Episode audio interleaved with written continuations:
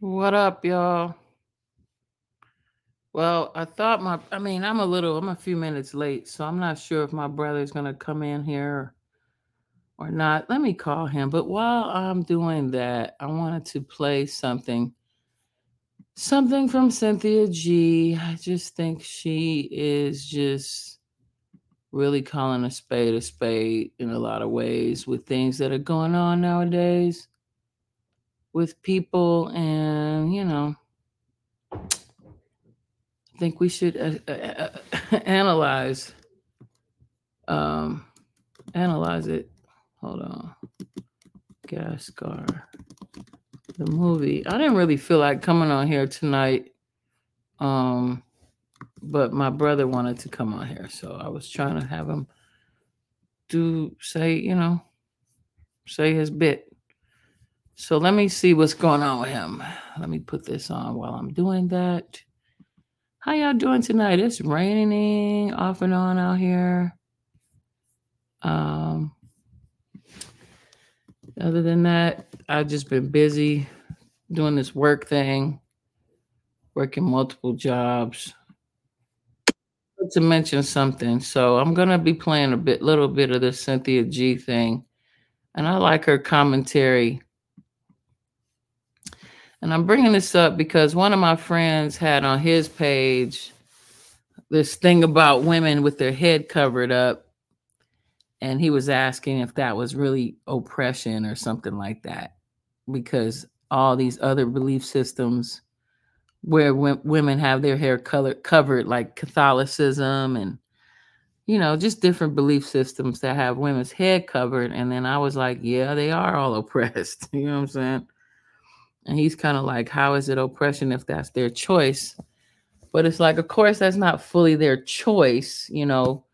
It's their religion that you know even though they say there's no compulsion you know in islam or whatever women pretty much who are actively muslim wear their hair covered like i mean i wouldn't call myself an active muslim because i just don't get down anymore with any of those organized belief religions and none of that no more it's a waste of time but when i was with these different brothers i remember i was always rubber banding myself, like trying to fit into what they wanted or what I thought they wanted, you know.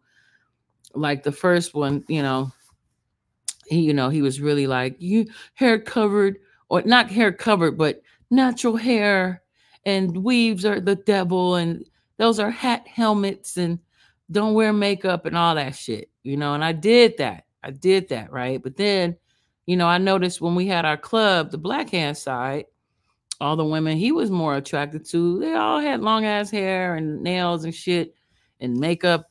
And even the boyfriend before that, I remember he used to be really super hardcore on me about wearing lipstick or makeup or I must wear a natural and all this. But he was all up on that Foxy Brown music video. This was in the 90s. Like he was all on the opposite of me. So this particular video from Cynthia G was interesting to me because hey, what's up, Patrick? Because um, uh, this brother kind of was bringing that type of thought to me, and I like what Cynthia G had to say about it. So let's just check out. Shout out Cynthia G. I don't necessarily agree completely with every single thing Cynthia G be saying, but for the most part, when she deals with the pathology of brothers, she is 100% on point. And I wish brothers would listen and stop being in their fucking ego about some shit so they could learn and grow. It'd be really nice. So check this out. Bandits and they ashy lips. But what we do know is that they may have nothing, but they do have audacity. The audacity to sit up and act like they're a prize, the audacity to act as if they have something to offer women, the audacity to act as if any woman in her right mind who is not a black male worshiper would care at all, even the slightest bit, about what he wants. Because that woman who had the sound mind, she already understands that this is a nothing ass bitch and that his video is simply the meandering of a nothing ass bitch. A bandit who wants to convince the world world, and foolishly so, because everybody been been known who he was, that he is something that he is not, that he is a viable mate, that he is an alpha male, that he is the male whose opinion is worth listening to when he absolutely isn't. But these bandits didn't just wake up one morning and have this pathology. These bandits have been taught to talk this way. They've been taught to think this way, and it's not just from their male counterparts. And so, after I show you these videos and these comments, I also want to come on here and point out what I've noticed and what stood out to me the most. Because, of course, with every video, there's something that a bandit says that's just wrapped up in the most audacity. And then I also want to talk about why these bandits have this pathology because there's a video at the end where a black woman is going to be asked asking a question that I really want to answer. And so I want to go ahead and let you guys look at the videos because there's many of them. And then I want to come back and talk about this pathology and also point out what stood out the most to me. Go ahead and look at these videos. I'll come back for further commentary. Hey, what's up, fam? Peace and love. It's your main man, Hop. And I was just having a conversation with my fam, Javon, and I was telling him that you know, it's mind boggling the more and more that men tell our sisters that we don't like the hair weave, we don't like the eyelashes, the fake eyelashes, we don't like the all the makeup, right? That's making them look like yammies and transformers. It seems like the more and more they wear it, it seems like they are either deaf to what we're saying or they don't want to hear what we're saying or they just want to be opposite of us so badly that they continue to do the things that we tell them that we don't like. Every man that I know, including myself, we think the fake hair, the weaves, the eyelashes and all that makeup, we think it make you sisters look like clowns. We really do. We're not attracted to it. We don't like it at all. Like at all. And when we see a woman who carry herself like that, the first thing that comes to our mind is she a night crawler.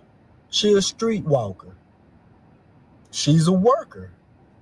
That's just what comes to our mind. I'm telling you that from a man's perspective, from a man's point of view. And you can ask any other man that you know, an upstanding man with morals and values and ethics and some business about himself, he's gonna tell you that no, he don't like that shit.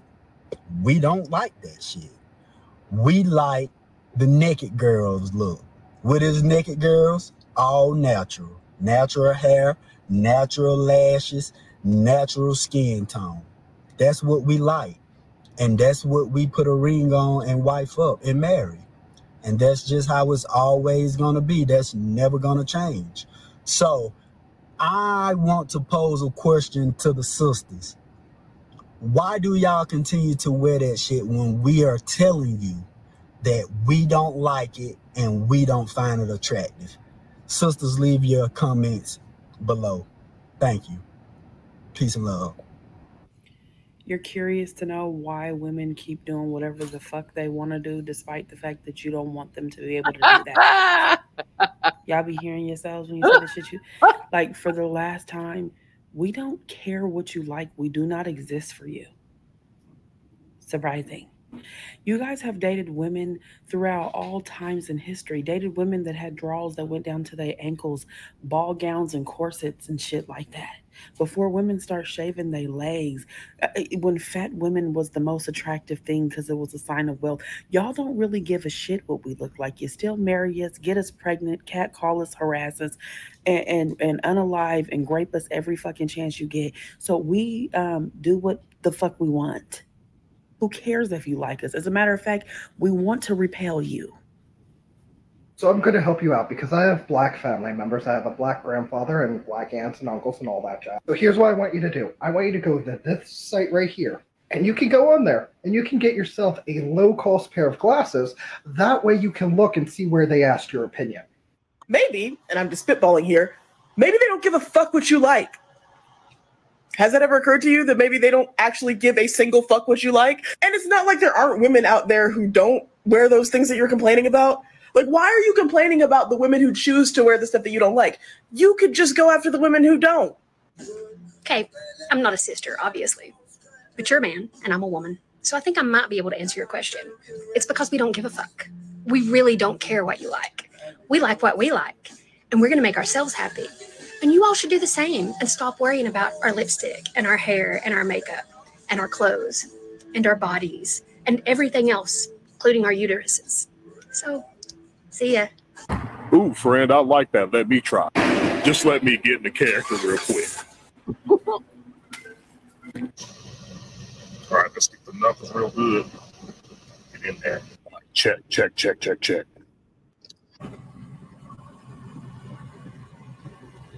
All right, perfect. I'm giving you the perspective of a man. We don't like graduating from college. We don't like going to therapy. We don't like replacing draws that we've had since we graduated from high school 20 years ago. We don't like washing our booties. We don't like to address the fact that the only thing that is receding faster than America's economy is our hairlines. We don't like being alive, seeing as we are the highest growing demographic of people who aren't alive themselves. Yeah, like what's up with that? Why do they wear all that stuff? Are they just doing it for themselves because they like how they look and feel when they're wearing it? So you're confused why women keep doing the things that men don't want them to do. Oh, this is because we don't do it for you. But we love how she looks. We love how she's done her hair and her makeup and whatever she wants, whatever makes her feel good. We love that for her. And if we hear her saying something like, my man wants me to do this, we're going to be like, fuck that man. You do what you want to do. I don't know if we just didn't tell you. You didn't get the memo that we were just going to do whatever the fuck we want to do because it's our bodies and our lives. But here's here's the memo, I guess, if you needed it. So you don't have to record like confused videos in your car anymore because you look silly. And that ratio on that video is wild. Love that for you. And don't worry, I am sure if you make enough videos, it will take you to the incel section. It always does. But that algorithm be algorithming for all of us. Yeah. Okay, maybe it's because I only mess with body ass women, but I don't try to control my woman. I don't try to tell her what she can and can't wear and what she can and can't do. Fact of the matter is, is that I'm not looking for a kid that I can have to control and monitor their behavior. I'm looking for a partner, for a queen somebody that's on my team because they know I got them. I make sure she's got all the tools in her toolbox to make herself happy. I don't try to make her happy. She makes herself happy. And if putting in hair or nails or makeup makes them happy, you know, let them do it. Shit, what does it fucking hurt? Because it don't matter what you like. You're supposed to love them. because clearly we don't give a fuck. We don't give a fuck. We don't give a damn what men like. Listen, morgues had to stop hiring men because they were the dead bodies. Y'all's judgment is skewed at the very least.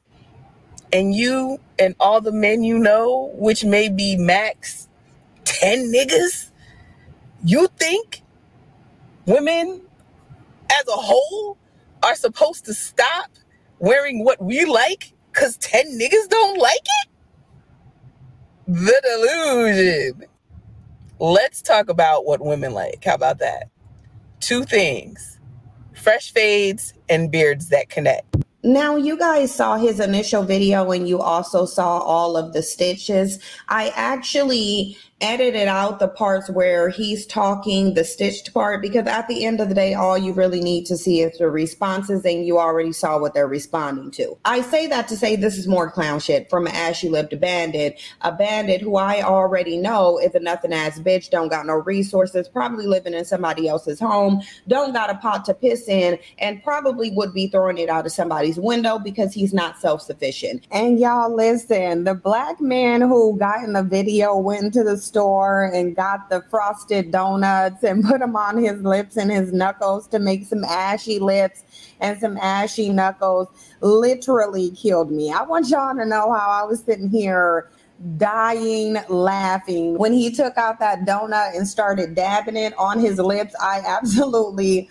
lost it. That was hands down the funniest video. And then to make mention of all of the degeneracies that bandits do enjoy engaging in was classic because we don't really hear too many black men pointing out the fact that these bandits will toe tag everybody in the community, including themselves. So he got thoroughly dragged and rightfully so because nobody told him to sit his zesty ass in a video and talk about what he do and do not want. Like, who do you think you are? Like, I'm tired of these bandits, y'all always sitting up in videos acting like they a hot commodity when really they're nothing ass bitch. Like, what part of nothing ass bitch do you not get? Because that is your position. And nobody wants to hear the utterings of a nothing ass bitch who has nothing to offer anyone. Like, knock it off. Bandits ask to get dragged on a daily basis, but then will be like, stay, stay out black men business. You need stay out black business. Well, didn't you put your degenerate black business all over the internet, dumbass bandit?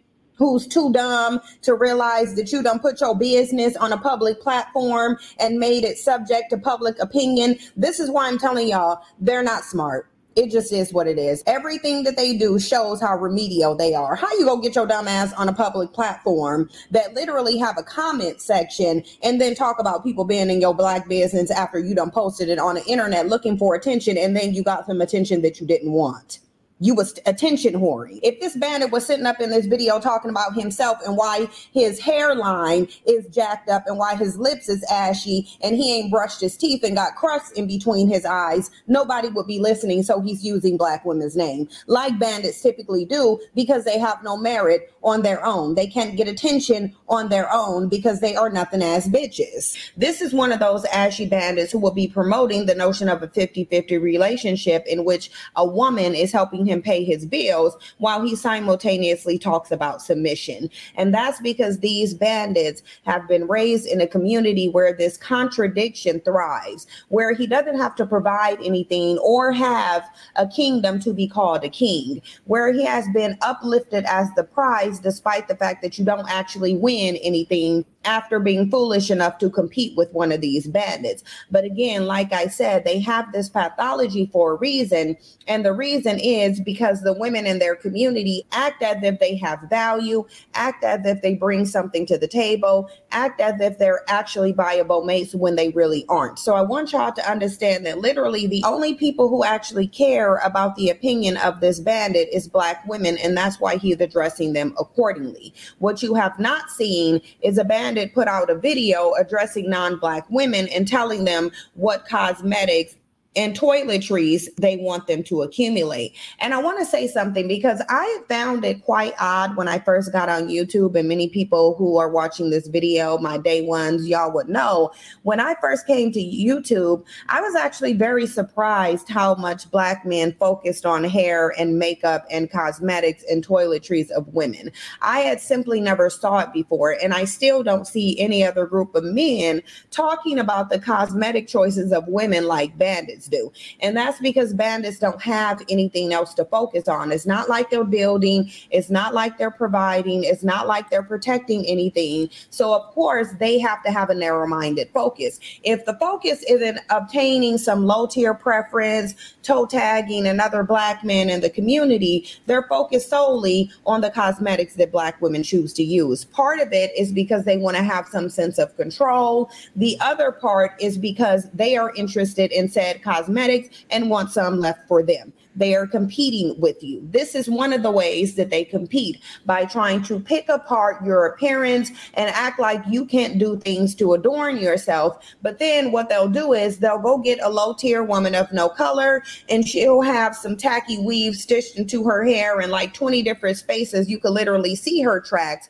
She'll also be wearing eyelashes and they'll tolerate it because no matter how much of a throwback she may be, no matter how low tier she may be to the men in her community, she will always be elevated above him. And he believes that she's the prize. So therefore, he'll tolerate whatever she does and he'll accept her no matter how she looks because she does not praise him. She does not uplift him. She has always and still do reminded him of his inferior position in comparison to hers. This bandit is addressing this towards black women. He said it in the video, but even when they don't say it in the video, we know they're addressing black women because black women are the only ones who are going to bend and mold themselves into something that may be desirable to some bandits who are not even desirable to themselves. It just is what it is. And so I want to talk about these videos real quick because you saw a multitude of them. And of course, the response should be what it is. Obviously, Black women should come on here and remind bandits that number one, you're a nothing ass bitch, first and foremost. And number two, your opinion doesn't matter. Number three, when these women are adorning themselves with cosmetics, they're doing it without your nothing ass bitch in mind. That's what you can know. And I'm glad glad that those women pointed that out. However, when it comes from a black woman, it's going to fall on deaf ears because at the end of the day, the words of the black woman is in direct and deep contradiction to how she acts and how she responds to bandits. Now, I will say that I will tell you, I've had this conversation with women in my age group a lot. Most of us coming from the so called hip hop era. I really now at this age and, and, and in reflection see that this bullshit ass hip hop era has set women back 50 years. I think it's ironic that this is the so called 50th anniversary of hip hop, which is not really the 50th anniversary. Nobody was checking for rap or none of that shit in the 70s. This is all a propaganda tool from these bullshit ass major corporations that are losing a lot of money right now and they're just using rap to to make some quick bucks. If you notice, man, I'm not even tapping in on that on this podcast. I'll talk about that a whole nother time. Um, but yeah, that whole 50th anniversary is some bullshit. Nobody was checking for for for rap on no real level until uh 1979, 1980. Let's keep that a buck. You know, when the dudes came out with that hip hop, hip did the hip did hip hip hop, it don't stop. We was listening to it right around then. And when motherfucking white lines and all that shit came out. That nobody was checking in the 70s for no motherfucking rap. So they need to quit playing Kool Herc, blah blah 1973. That's bullshit. First of all, he's Jamaican, and uh, much respect to the island folk because a lot of island people have contributed majorly to hip hop. I would say you know, first, second generation Jamaican, like Heavy D and Pete Rocker cousins, LL Cool J's Panamanian, Biggie Smalls was Jamaican, Little Kim, I think her people is from Haiti or somewhere, Lauryn Hill and all them motherfuckers from the islands too. You know, Nicki Minaj is Trini, Rihanna's uh, uh, Bajan. All of these people are from the islands and they bring all that sexual deviance and bullshit to American music. Let's just keep that real too. Um, the last poets were definitely doing their thing, but they don't give it to the last poets or the Watts prophets or none of the West Coast people who really was rapping for real, for real. Okay. It was West Coast that put that shit down. Again, uh, they were the motherfucking poets and they were from the 1960s but we but they give it to to Kool Herc who was DJing spinning. He wasn't he wasn't spinning on that level in 1973. Get the fuck out of here. And people was doing it before Kool Herc. So I don't know who decided to give it to Kool Herc. But anyways, I digress. Let's get back to this notion. Most of my adult life in each relationship I've been in, I've noticed that every now I've tried the Muslim brother, I've tried the so-called semi-nation of Islam type of brother. I've tried the thug nigga. I've tried the, and the thug nigga was really an experiment, mainly because I had read all about the so called stereotypical pathology of the so called Black American man. And I will tell you, it shocked me every time this nigga did every typical nigga thing. But I shouldn't have been shocked because I already studied the pathology 20 goddamn years ago, 30 years ago. But, anyways, I digress. It's not just me, it's most pretty much every sister. And I've known hundreds of people, thousands of people, but the close people, hundreds of people, women and men I've spoken with throughout the years. The, the, the, the main thing I see is quite a lot of the homegirls dropped out of college.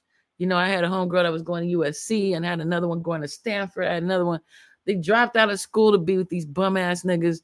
That's the only thing I didn't do. I didn't drop out of college because I had one of my good friends, bro- sisters, older sister. She had warned me years ago because she dropped out of school to be with some bum ass nigga. That's the only thing I did cling to. But after that, I would always try to bend and stretch myself to try to be a different stylee to better, quote unquote, make myself so called better right? Man was vegetarian. I tried being a vegetarian. Sure, why not? Five years till I got pregnant and I, I, I needed some hot wings. And and I've just tried different types of brothers, and I just recognize they're all psychologists, psychoses, and things. And until you evolve and grow, you're toxic. And there's toxic women too. Okay, I, have known quite a few toxic people, and I'm sure I've had some toxic ways. I've been corrected or checked about, you know, when I was in my previous relationship years back you know, I used to have the tantrum like they had in the movies. Like I thought, you know, when the girls would yeah, tripping out and throwing spoons or shoes and shit like that. I used to do that dumb shit until one time the person I was with was like, "Where'd you get that shit from? The movies? Like, stop doing, knock that, knock that shit off." And I stopped doing that shit immediately. Like, damn, that did come from the movies. Like, we don't even recognize how programmed we are, you know, in actuality.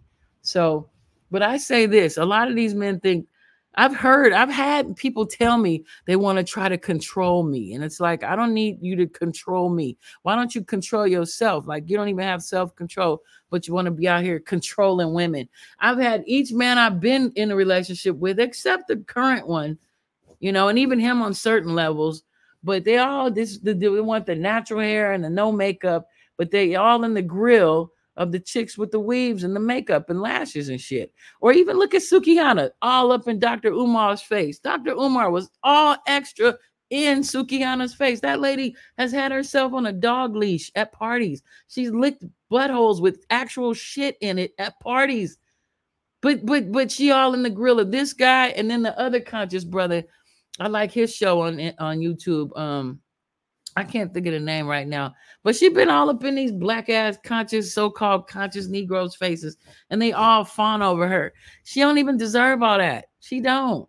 I mean, what the fuck? She's actually help helping destroy the image of black woman out there. I guess they're gonna try to be Captain Save-a-Ho or something like that. But it's like, no, she don't need you to be her Captain Save-a-Ho. Why don't you just represent? You know, lead by example. But again, most of these brothers is not leading by example, but they're always trying to tell a woman what to do. I've had many, many friends in my world that I've I know the husband and the wife. Like we've been good friends, and I'll see they always be all extra on the wife. The wife be the one holding the fucking shit down. She be the one keeping the house down, cleaning, cooking, or, or and, and helping pay bills and all that shit. While niggas be out so-called jobbing, but they cheating and just sleeping with other people or drinking or smoking or whatever the fuck they doing. But they ain't mastering themselves, but always want to be telling a woman what to do. But anyway, let's put. I'm, this is Cynthia G. Shout, shout out to Cynthia G. This Negro right here is a full clown, and he does his lips so damn ashy you can't really tell what color they are. Let's get back to this. Because black women can sit in that video as much as they want to and say we don't give a shit about what you think, and that's right. That should be your response, but that's not the prevailing response in the black community. That response is directly contradicted by the willingness to compete for these bandits, the upliftment of these bandits, the fact that you will still birth these treasonous bandits, and then you'll actually put them on a pedestal.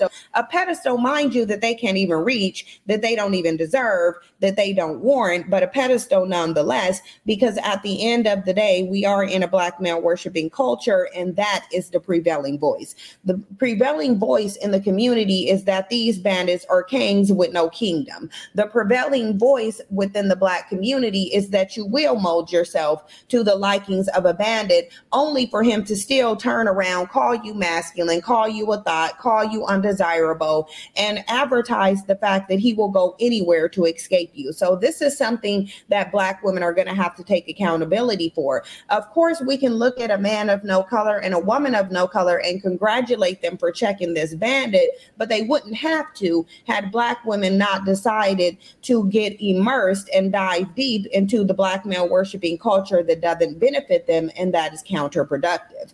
But I wanted to point out how one of the men of no colors in the series who responded to him made mention of the fact that he does not need to control and micromanage a woman in order to feel a certain type of way. And that's really what this stemmed from. This is just bandits trying to maintain control of a group of women that they are losing control of and really should have never had control of to begin with. Bandits know they've always had a chokehold on the way that Black women view themselves the extent to which Black women think they're desirable, and Black women's self esteem and self image. They should not have that power, but that power was given to them when Black women decided to worship them and not call them out for being the effeminized, unproductive, expendable, nothing as bitches that they truly are. And see, because when you're a productive group of men who are focused on building and obtaining world domination, you don't have time to worry about women's cosmetics. The reason these bandits have time to focus on women's cosmetics is because, like I said, they're the nothing as bitches in society who are sitting below the position of women who are jealous of women, yet want to sit up and talk negatively about the very cosmetics that they know they plan to use when they get in those dresses, wigs, and makeup trying to imitate women. Now, see, that's another thing that really shocked the shit out of me. I would say in damn near every relationship I've been with, I've I I felt like the man was jealous. They were jealous. Matter of fact, one of them even admitted that they were uh, you know, sabotaging my music. And that's what made me leave, as a matter of fact. Yeah, brothers, you don't be expecting your lover to be jealous of you, but a lot of times they do be. And you need to pay attention to that and don't ignore that shit. And if you see a nigga sideways looking at you or seeming like they sabotaging you, get the fuck away. And sometimes they even get you pregnant on purpose. Did y'all know that?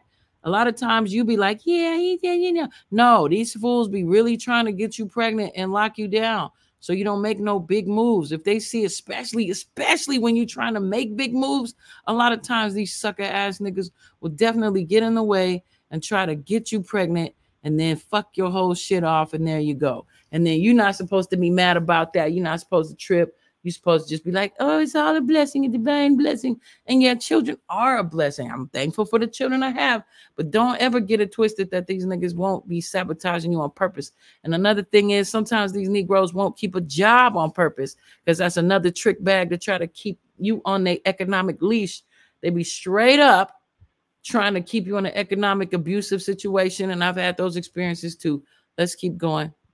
Bandits have no right to sit up and request anything. And yet, here one is complaining that women don't care enough about him as a man to submit to what he wants. And he's too stupid to realize that when you provide nothing, your opinion simply does not matter. These are some expendable, nothing ass bitches, not because of their existence. They weren't born that way. They proved that that's the position that they need to settle in when they failed to build anything, when they failed to provide anything, when they failed to protect anything and they fail generation after generation after generation. Value and need can only be established by provision. These bandits don't provide a damn thing except chaos and degeneracy. And unfortunately for them, that's not enough to warrant value. So again, nobody else will listen to what they have to say because they have no value. And black women drop the ball by making a expendable group of bandits feel as though they are the prize, but I digress. But what I mostly want to point out is that you have a bandit here, and as she broke one, and as she broke one,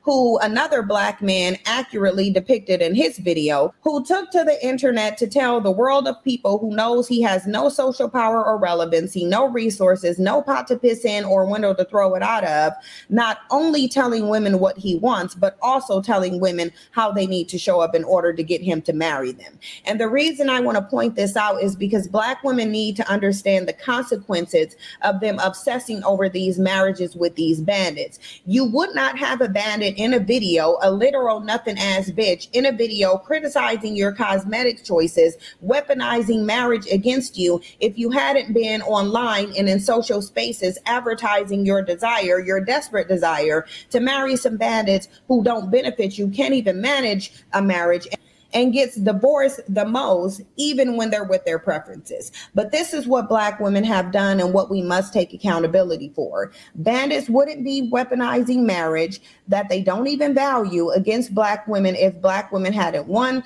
convinced them that they're the prize, despite being nothing as bitches, mind you, and two, that there is some benefit to marrying the nothing as bitches of society who also cheat the most when they are married, provide the least, and get divorced the most by the very women they are weaponizing marriage against. Marrying a bandit is not a prize, and yet Black women publicly announce their desire for and their willingness to compete for marriage to a bandit, despite the fact that they receive zero benefits from it. That is why this bandit would be in here weaponizing marriage because Black women gave them a reason to. And I'm not trying to come down on Black women, I'm trying to let us know where we have failed because where there's a bandit sitting up on the internet criticizing your looks, your hair, your makeup choices. There's a black woman sitting somewhere lurking, ready to worship him, giving him a reason to do so. So we have to take accountability for this. If we can't recognize where we are going wrong, we cannot correct the mistakes. Bandits can sit up and try to convince black women as much as they want to that they are prized and they desired by anybody other than black women,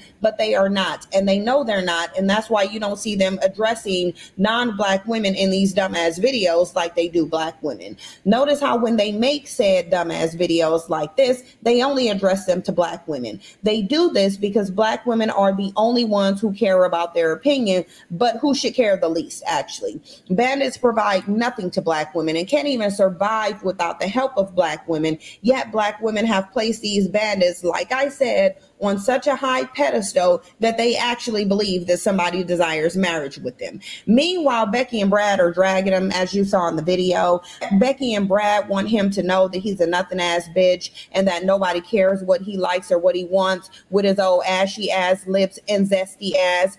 And yes, we know there are some videos from Black people dragging him too. But if this was the prevailing response to these attention seeking bandits, he wouldn't have made or posted the video to begin with. And then I also want to mention the last video that you saw from a black woman who asked him, does he think that women actually care about what he wants? Which is a valid question that he clearly hasn't considered. And I want to answer that question for her.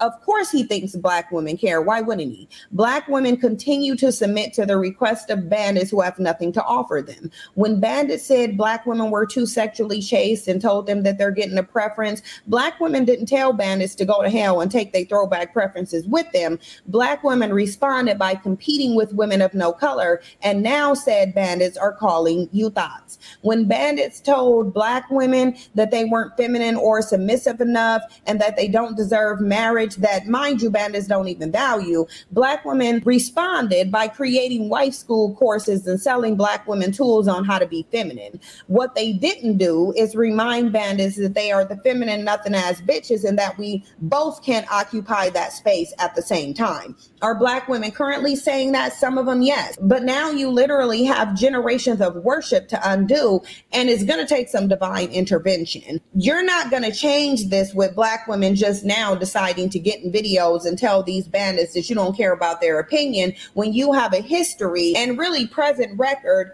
of submitting to every degeneracy the bandits put out here. Nobody should have ever tried to become anything that a bandit wants. What should have happened is is that black women should have constantly been pointing out bandits deficits and comparing them to the other productive males in society. Because had we been doing that, bandits would be too afraid to open their mouth and tell you where you come up short at because they will be spending too much time focusing where they come up short. And this is why I'm telling you that by not giving them any competition, by putting them on a pedestal, by calling them kings with no kingdom, you've released them from any motivation to do better. They will not compete with other males if you don't put other males in a position to be their competition, meaning they shouldn't have unrestricted access to you. They should have to compete for access to you. That is how you get a group of bandits to level up is to make them compete for you rather than giving them free access to you without even the requirement that they reciprocate what you are giving them. So this is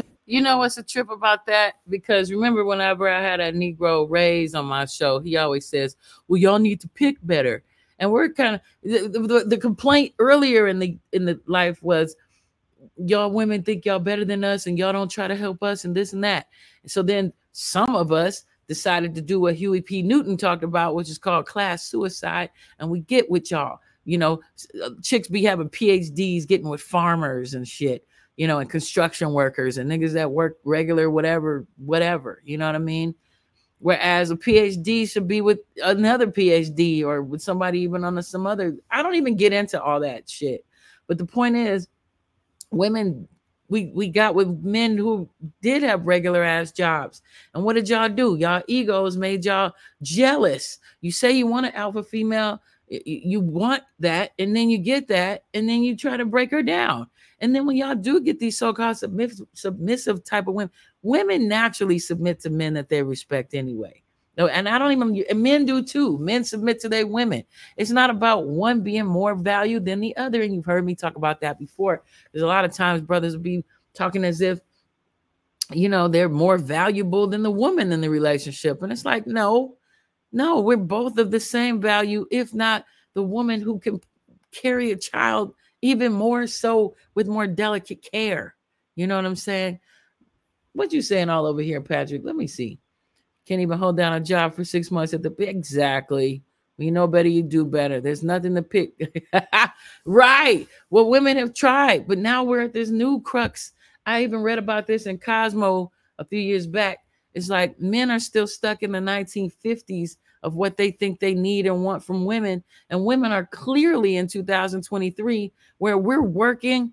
But then when we, we got a man in the house, I'm talking to those, not those men who are working hard, who are doing their job, whatever. I'm talking about a lot of these men who think they just gonna hustle or have side hustles or get a check or whatever sh- shit instead of really, you know, or even if you are at the house, help. That's all we're saying. Every woman I've seen complaining, including myself, has complained that not only are we working these full-time jobs, we're still required, supposed to be the main mother, parent, right? So we still going to all the kids, PTA concerts, dental office, medical fucking office, you know, doing all the parental errands. They not doing it. That's us. And then we still got to clean the house or have organize the kids to help clean the house. What does nigga do? Even if he does work a job, he thinks he's done it all, right? He thinks he's done more than everybody else. So then it's still get daddy's plate and this and that. And it's like the fuck. I just cleaned this and vacuumed that and did all this. You know, in my daddy's era, he would at least mow the lawn. He worked a full job, but he also would mow and he would fix the cars and shit. You know, these dudes ain't even fixing cars or mowing lawns or cleaning. They're not even washing cars. They're taking cars to go get washed. These men nowadays are really living a soft life. And then that's why they can tell a woman that she's being masculine. No, y'all need to keep stop throwing that shit out there when women are the main ones holding it down. And y'all know we the only ones really holding this shit down on a real level. Let's keep that fucking real. But let's get back to this real quick. It's an area where we failed and we have to pick up the pieces because we wouldn't be looking at an Ashy Lip Bandit had we responded to them in kind back in the day when they were complaining. Mind you, after being treasonous, how the hell are you going to be the world's most treasonous bandits with a history of concentrated disloyalty, but you sitting your ashy lip ass up in a car on a TikTok video talking about what you do and don't like. Ain't nobody told you they cared about what you like, Bandit. Becky and Brad were right, as well as the black people in the video were right. But what we must do as a community is make this more common. Why would he think that this time will be any different? Why would he even put the video out addressing black women if he didn't think that at least some black women would hear it and take heed like they have always done?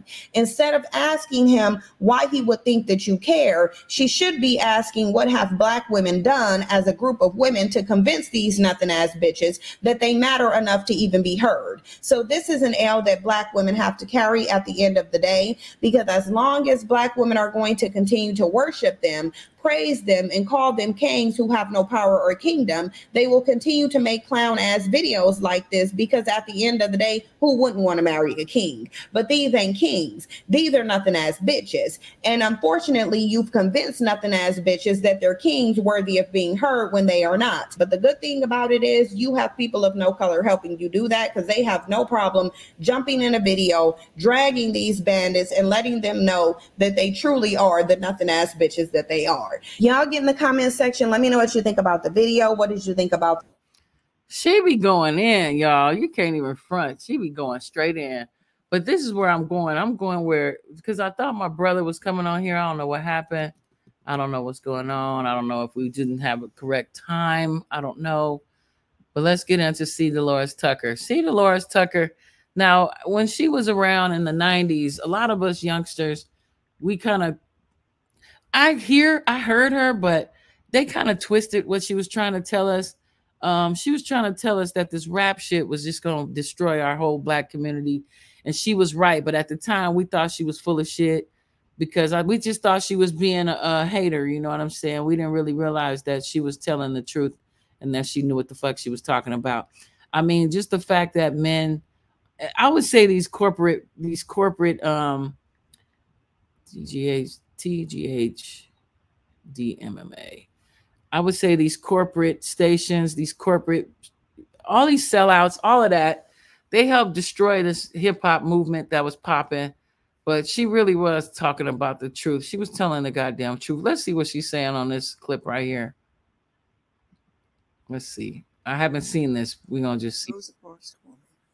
And her person, uh, Elaine, Steele and said that they needed my help uh, to call on the NAACP and to call on MGM to get rid of that message that they had on there about her and Dr. King. And uh, I um, went to the NAACP and I was shocked. They wouldn't even let me read her letter, Rose? Parks's letter. Uh, money, I guess. I hate to say that. But um, you know, uh, people give funds, and sometimes, uh, you know, they um, can't do much about it. And so um, they wouldn't let me in. I was very surprised. Other persons say, we're for it, we want it, and they dashed out. But never, I mean, for them, when I went to Julian Bond, I didn't see anything. He said, well, it was funny to me. I didn't see anything wrong with it. When he and then Mfume said, I was very disappointed and a lot of other people were. Uh, but um, Rosa Parks, I still want to see that that's done because these DVDs can be played 25, 30, 40 years ago. And that's all our kids will know about, that Dr. King is a hoe. And that's why they do that, see? Have you been disappointed that there have not been more members of the African American community, particularly leaders in the African American community, who've been willing to be on the front lines with you about barbershop, about rap music? That has just, you know, that has hurt me more than all that white folks have done to me. You know, that has hurt me more because our people don't really understand uh, the effect that this is going to have on our people. Um, because we're going to be gone, those of us who've been the fighters. And I'm glad you're recording this history because all of us are going to be gone, just like uh, we didn't know about what took place in the latter part of the 18th uh, the, the 18th century. You see, 1800s.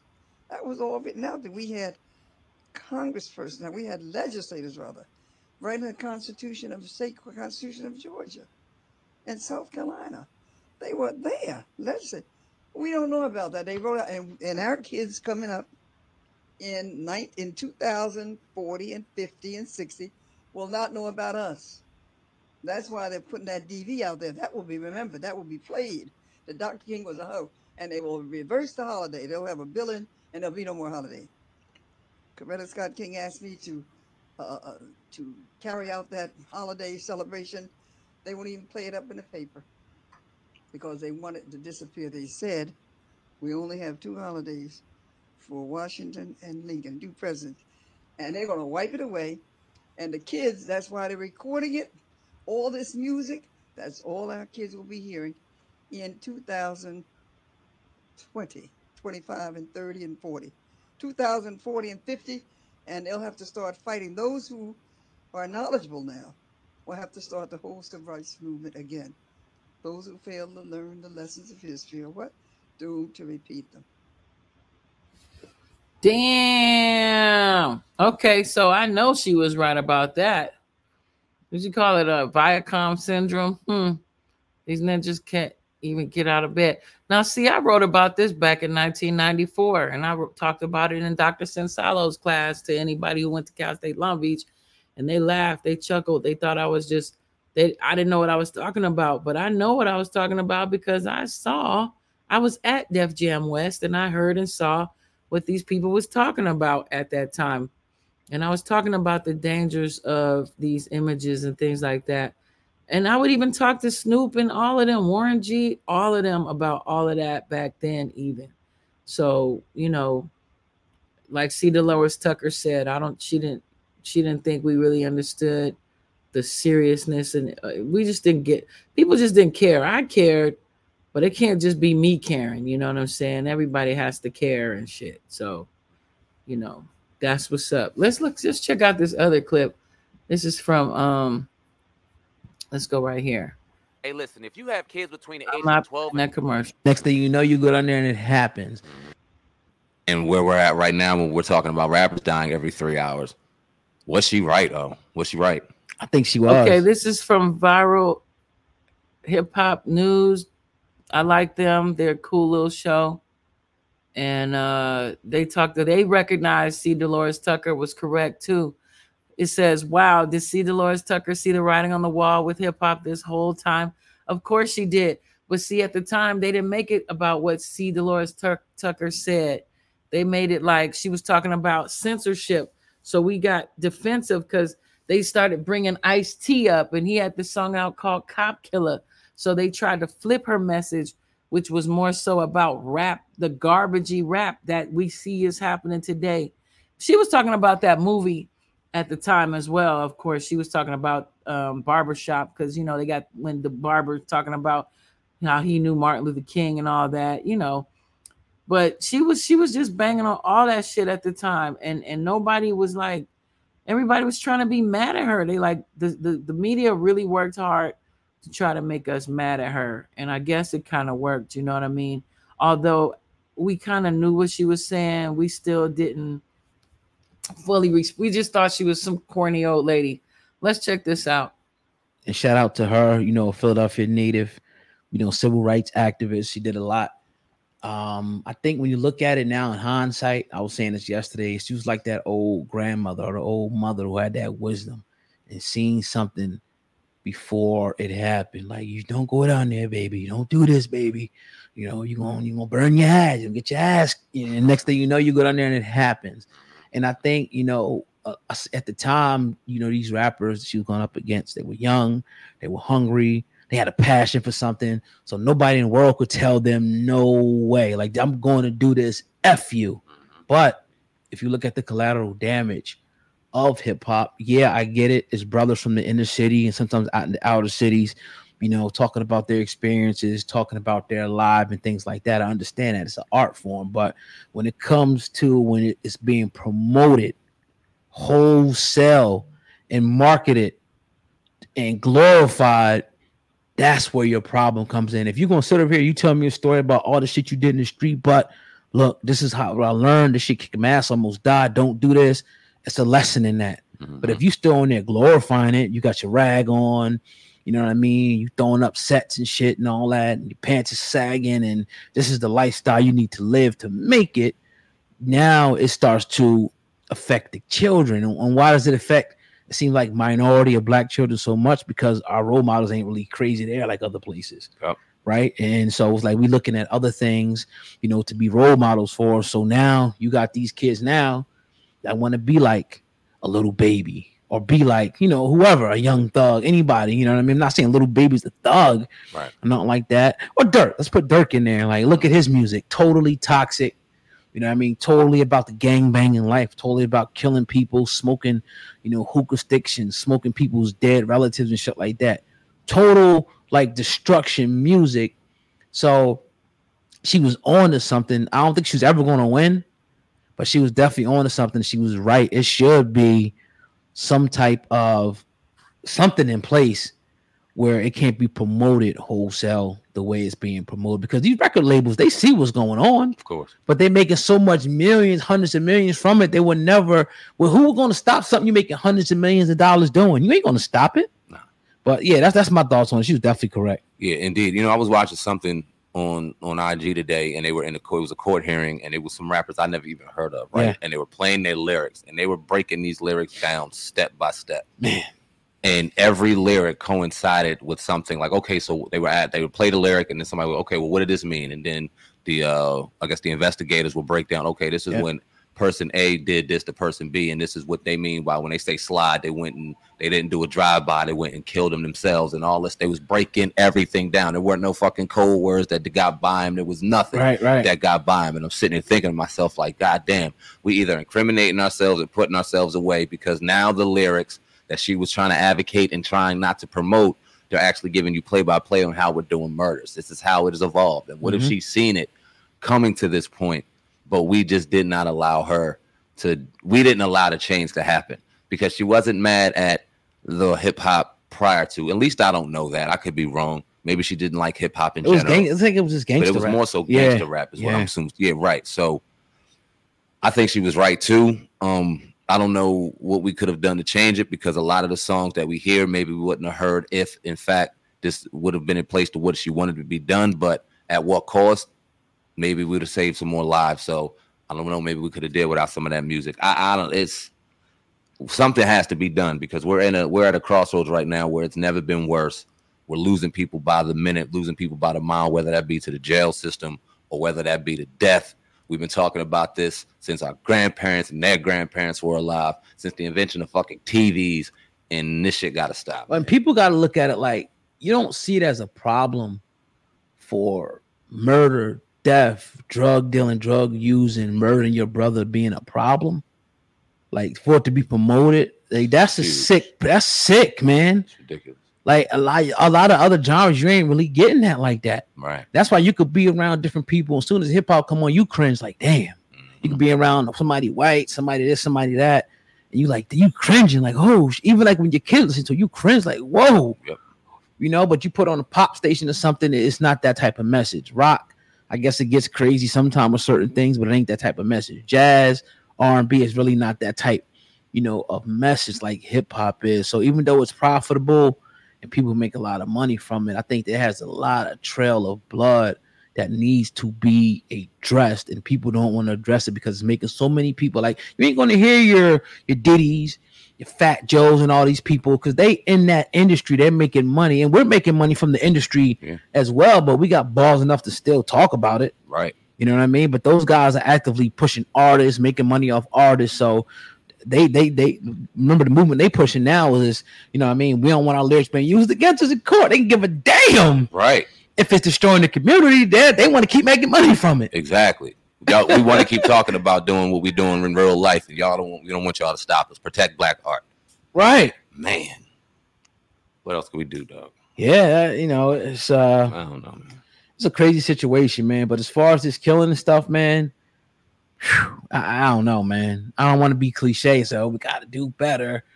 it ain't going. It ain't going to get better. I don't think it's going to get better. It's going. I think it's going to a lot worse before it uh gets. Why would they say that? Like they just gave up. But fucking quitters. Like what? Why would you say I just think go go get don't be gonna be better? The like why wouldn't you try to think of a way to make it better? Like of course it has to give. Or you're just basically saying we're all just gonna. It's just over. Like we're just. It's just over. Let's check this out. This is from Black Power Media. I, don't want to see brothers talking about DeLores Tucker. I want to see DeLores Tucker. Why? Why? Uh, mm-mm. by any means. No, they ain't talking about doing nothing on no real level. I'm tired of brothers not figuring out a real way to get shit popping. Now I played this on my show before. This was Cedar DeLores Tucker and um, Now we want to hear, Malcolm's uh, ex's wife, Betty Shabazz. hear from the um, president of the National Congress of Black Political Women, which I had something to do when it was founded.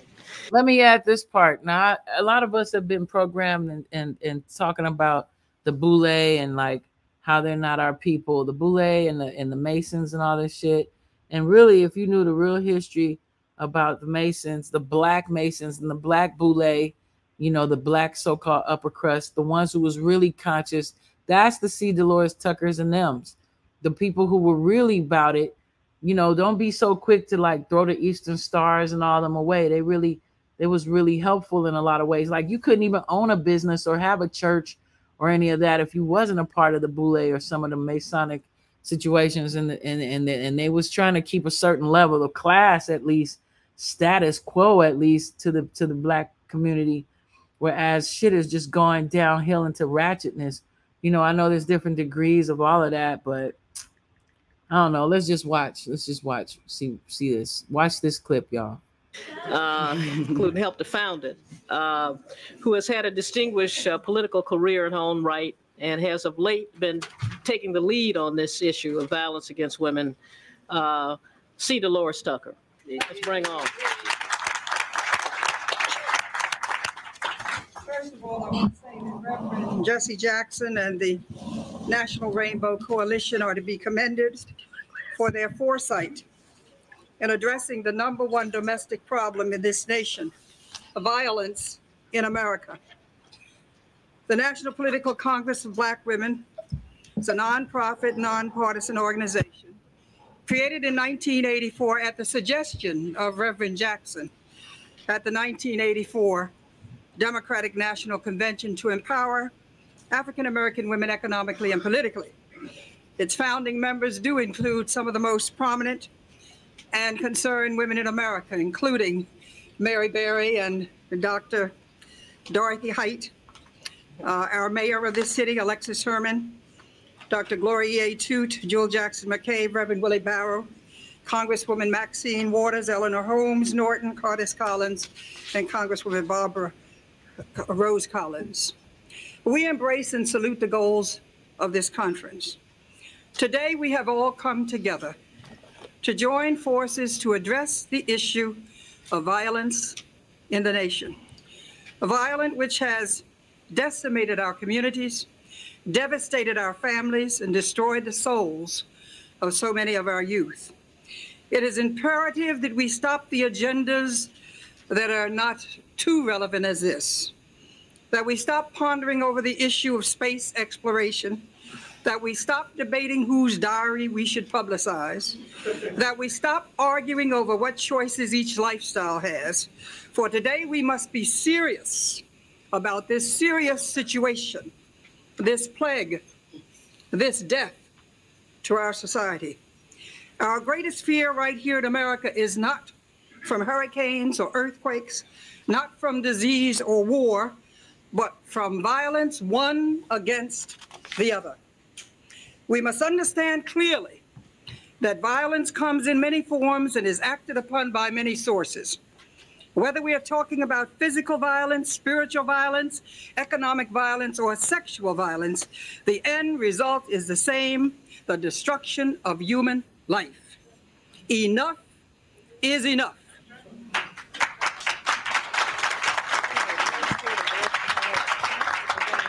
And I'd like someone to bring me what made me say enough is enough. Where's my graphic? Bring it up here, please, somebody.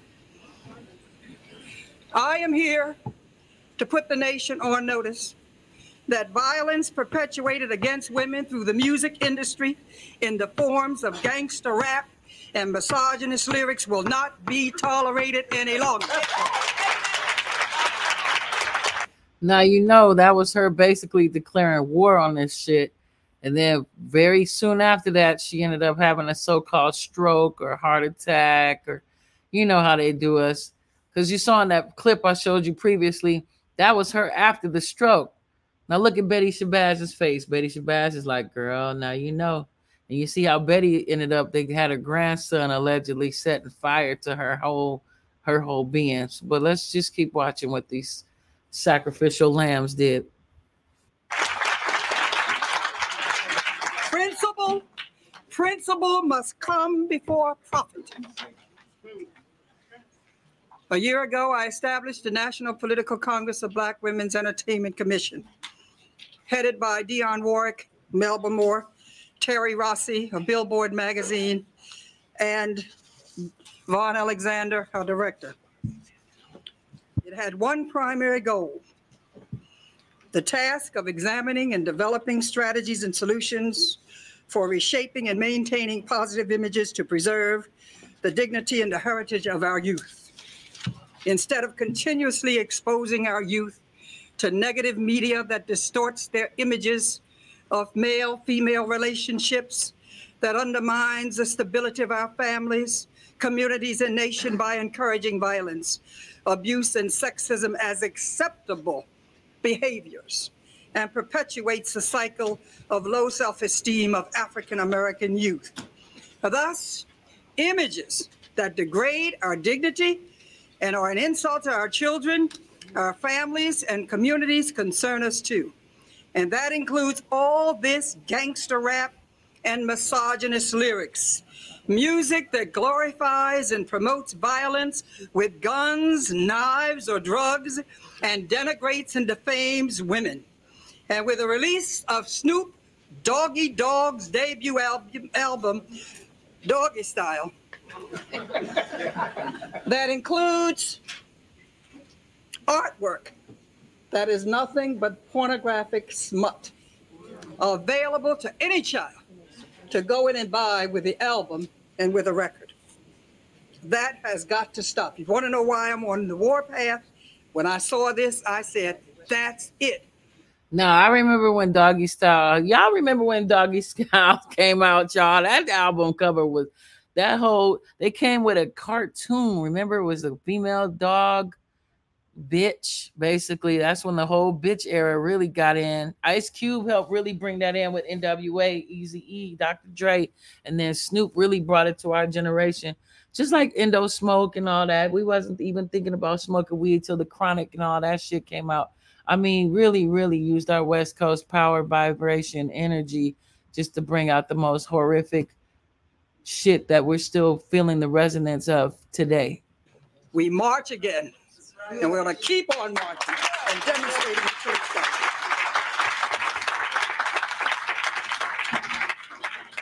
For 400 years, profit came before principle as black women bore the brunt of slave masters' degradation. But even through the Middle Passage, the peculiar institution of slavery, the spirit of black women and their families could not be broken. Today, however, through the lyrics of rappers who display no respect for women, no respect for families, and little respect for themselves, the souls of our sisters are being destroyed, and so too their progeny. All of us have watched as the industry have grown. We have watched not really knowing, not really understanding, not first realizing the damage that is inherent in what some thought were merely words. Now we see the direct and indirect effects. We see the rise in murders, in abuse, in batterings, teen prostitution, and teen suicide. We hear the wailing mothers, the grieving sisters, the tormented brothers and fathers, and children planning their own funerals with pink dresses and pink caskets. We feel their hopelessness and helplessness, and we embrace their pain. Yet, in the midst of these tragedies, others still want to argue about the First Amendment right to freedom of speech, a freedom they have embraced to call African American women hoes and bitches and sluts and even worse. As I see it, these are there are three things wrong with gangster rap and misogynist lyrics. It is obscene, it is obscene, it is obscene.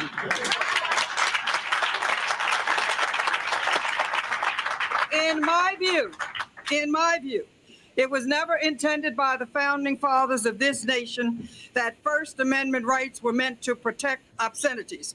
And if there were founding mothers, it would have been more explicit about what the First Amendment meant. Obscenity, I'm sure I know that part. obscenity has long been an exception. Obscenity, and we have the Attorney General here, I believe it's right. Obscenity has long been an exception to free speech.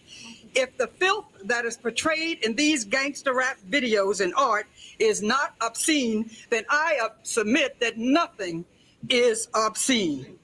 In 1992, the Canadian Supreme Court ruled that it was more important to ban speech that is dehumanizing to women than to protect free speech. African American women have always been the protected nurturers of their homes, their families, and their communities. We march for our rights to Selma. I was there with Dr. King. We're beaten with billy cubs and we're bitten with dogs unleashed by Bull Connors. We will not tolerate in, injustice and insults from our worst enemies then, and we sure ain't going to accept insults from our youth now. All right. Okay. Although, although the NPCBW condemns the actions of those young people who produce such music, we also realize that we must provide other channels for them to use these multiple talents they have in a positive and wholesome way. After all, after all, they are not the root causes of the complex socioeconomic forces that are manifested in such vile entertainment. Those problems were there long before many of them were born. Those problems must be addressed if the communities that produce those gangster rappers are to survive and thrive. We know some of the problems, and now on behalf of NPCBW, I will offer up some solutions so that we can help turn this nation around and communities around. First of all, we must use all means possible to eradicate and ban the sale of illegal guns. We must remove guns from the hands of our children and our gangsters who are so proud of the power of the gun. That's number one. Number two, we must reinvent our educational system to include more vocational training to provide a successful transition between school and work for those who will not continue to go on to college. We must extend the school hours in the school year so that latchkey children teachers will be from their schools instead of from the street. We must provide educational opportunities for our prisoners so that they will be productive citizens when their tour of prison is over. I met with Senator Carol Moseley Braun, and I was very pleased to amend what she was introducing to the Senate not only educational opportunities, but training opportunities as well. And she has proposed mandated training for all prisoners in education. Now, we must provide. See, DeLores, now you don't have to do say everything you want to say this time. You'll get to talk Well, I again. just got one more page, and may I finish? I wait a long time to come, and let me just finish it. Please. okay, well, if you I only got one more little page here. All right. Uh, to provide community, provide community outreaches so that our youth who have embraced the gangs as their only family will find refuge in community institutions, neighborhood academies, and educational programs. Convert our unused military bases into institutions of peace where men and women can be trained to become productive citizens who will contribute to the well-being of this nation, expand our nation's infrastructure where needed, and make this nation a powerful global force. I stand before you today with millions of my sisters to say that no one has the right to degrade, denigrate, dishonor, or disrespect African American women. No one has the right to poison our children's mind and destroy our African cultural heritage. That is why the women of NPCBW and our supporters will demonstrate, will go to jail again and again and again, just as we did when we demonstrated at the Wiz in December and Sam Goody yesterday. No one and no industry will be allowed to continue this social and psychological genocide of the women and girls of this nation. Stand before you today with the spirits of Sojourner Truth, Harriet Tubman, Fannie Lou Hamer, and Mary McLeod Bethune to say this. We will defy any force that will dis- disrespect us and our families, and I apologize, Mary, Mary, my good friend and founder. Damn. Woo. Mother, what's that cake? That that cake, me.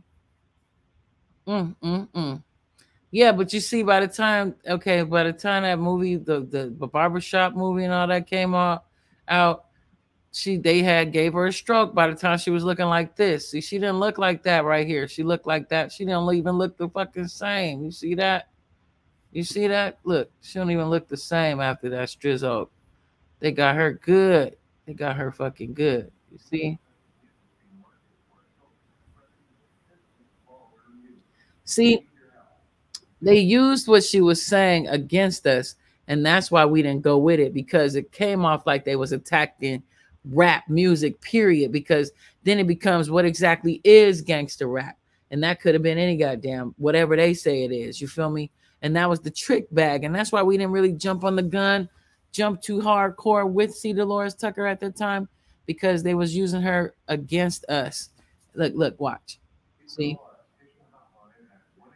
and your sons or daughters may have CDs or cassettes in their room right now that contain lyrics that promote rape, murder, racism, drug abuse, and violence against women and children.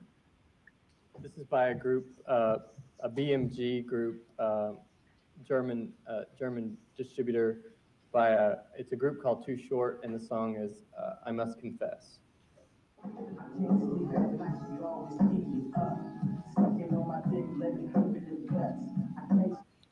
However, there is no excuse for the continued proliferation of gangster porno rap, such as you've just heard.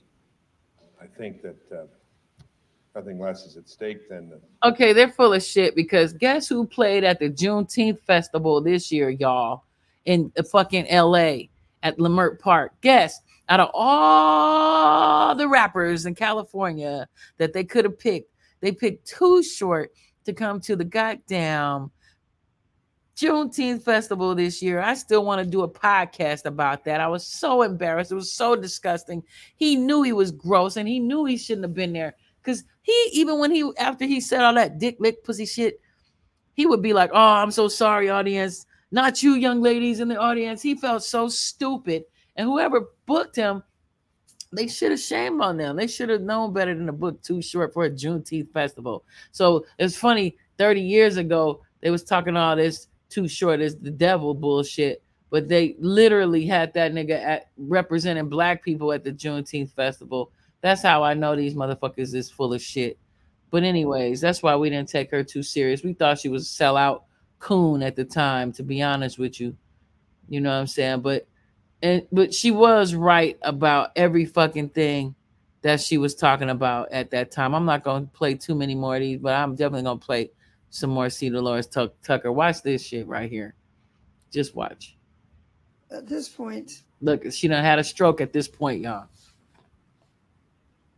I'm very pessimistic about it. We don't even know what dangers we face.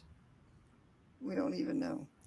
And when I ask you that question, I want to ask you again what percentage would you say were HIV positive, a blood test being taken in that school, Prince George County?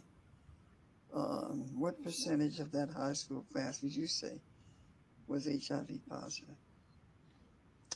Take a wild stab. Uh, 20%. Mhm. John Conyers told me 13%. And someone recently told me another percent, but it's 67%. 67% of the high school in Prince Senior George's class. County, senior See, class, HIV positive. That's in this wealthy, relatively wealthy African American community. 67%. That is stunning. That is a stunning statistic. But more than that, when I was in Atlanta, I swore in a, a chapter, 100 women.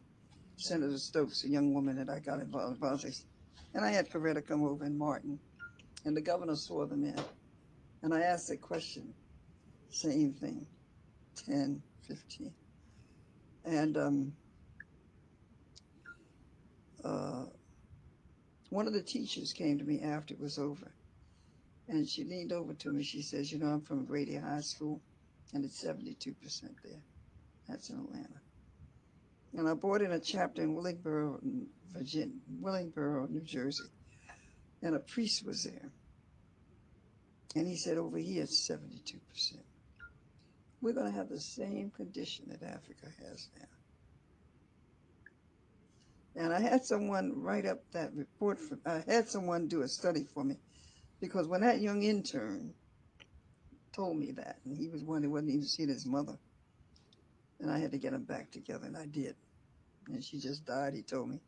And he buried her because he's on his way to becoming a millionaire down in Virginia with his father's people that were painting the White House.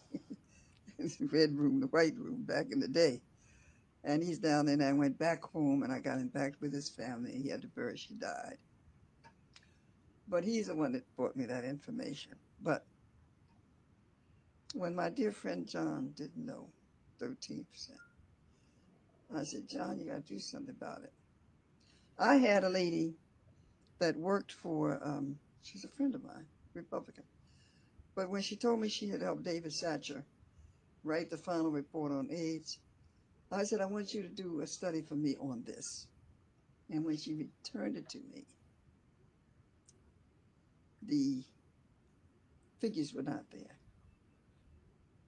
Yeah, they, they didn't want, you know, that known. Figures weren't there. That's what I wanted known. Because funds are now being sent to Africa. But all the medical talent that I've talked to, I said, what happens if we don't find any other cure? Uh, what's going to happen? What's the number of years? These students, now that's Prince George County. How many years do they have to live? 15 to 20 years. If they're 17 now, they'll be 37 now, 20 years from now. Same thing going on in Africa. It's going to be here, but we won't be here to tell it. Just like those folks there aren't there to tell how that got started.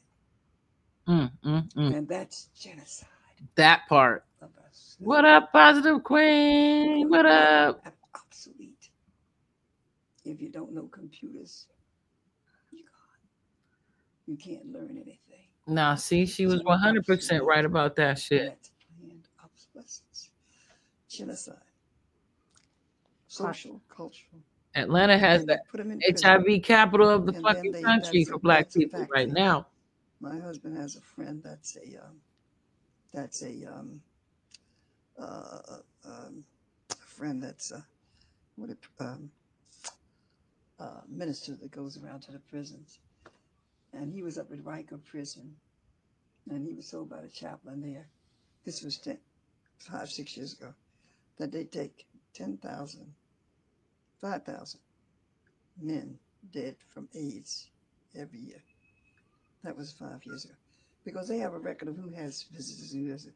But it's an aid factor. And then when they release those men, they've already told them through the music, do a doggy style. And the fastest growing AIDS victims are who? Black women. So that's what troubles me. That's why I feel very saddened by what's going to happen. And all of these DVDs will be playing, and nobody will know. And they will say, Dr. King is a hoe. And they put it in the language of the kids because they know what a hoe is and they know what, uh, what's the other word I said? Uh, the other word I said was, uh, get the what on? Freak Uh, on. Freak on. Mm-hmm. They Get know the those words. on. Words. Right. So the message was to them. Woo! Was she right or was she right? You going to Atlanta? Well, just don't drink the water. Ba-dum-bum. But for real, don't drink the water. Like, don't drink the water for real. Don't drink it. Don't drink it. Damn, she was 100% right about that shit. Let's see. Well, I was just tripping off King Harris's teeth, my damn self. Let's go on and play with this shit for We got now that he's 18, we can talk about him. Shout out Storm Monroe. I love Storm Monroe.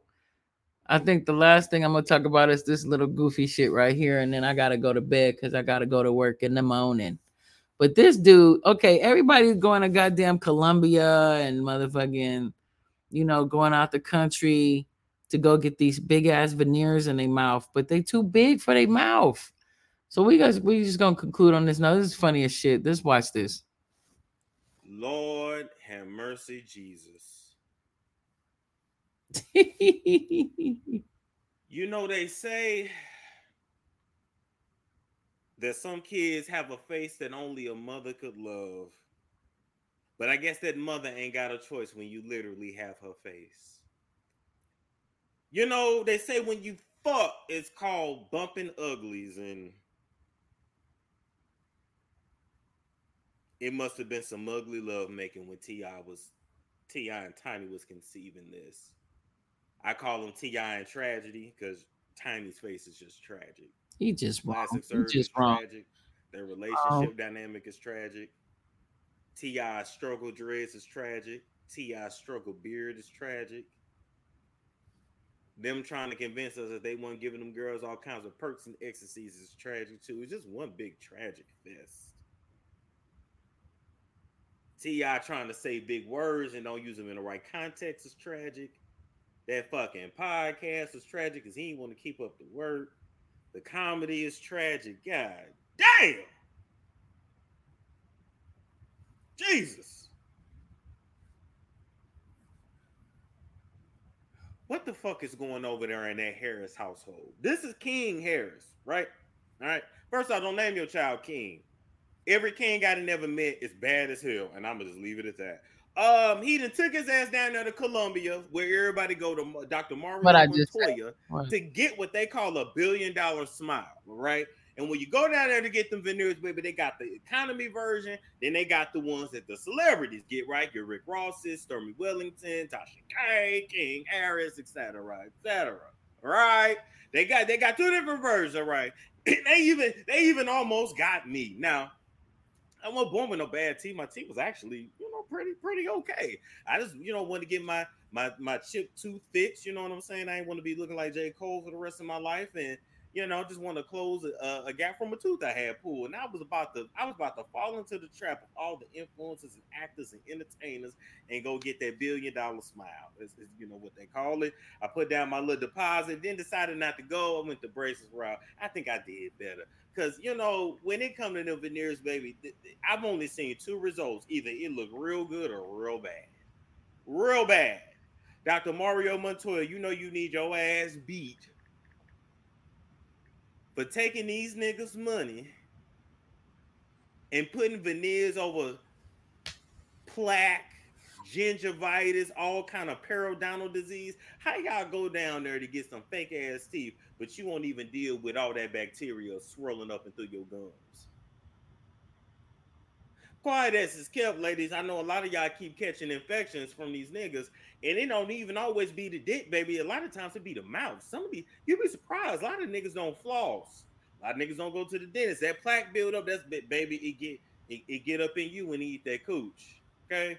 I'm gonna tell y'all niggas like Jocelyn told them hoes. All right, you gotta get all in your teeth that down here, cause that plaque it go to your brain and then you dead, bitch. You dead, oh you dead. Uh, Anyway, I don't think King Kang had all that plaque and you know he didn't have no black ass guns, but what he did have was a over yonder bite.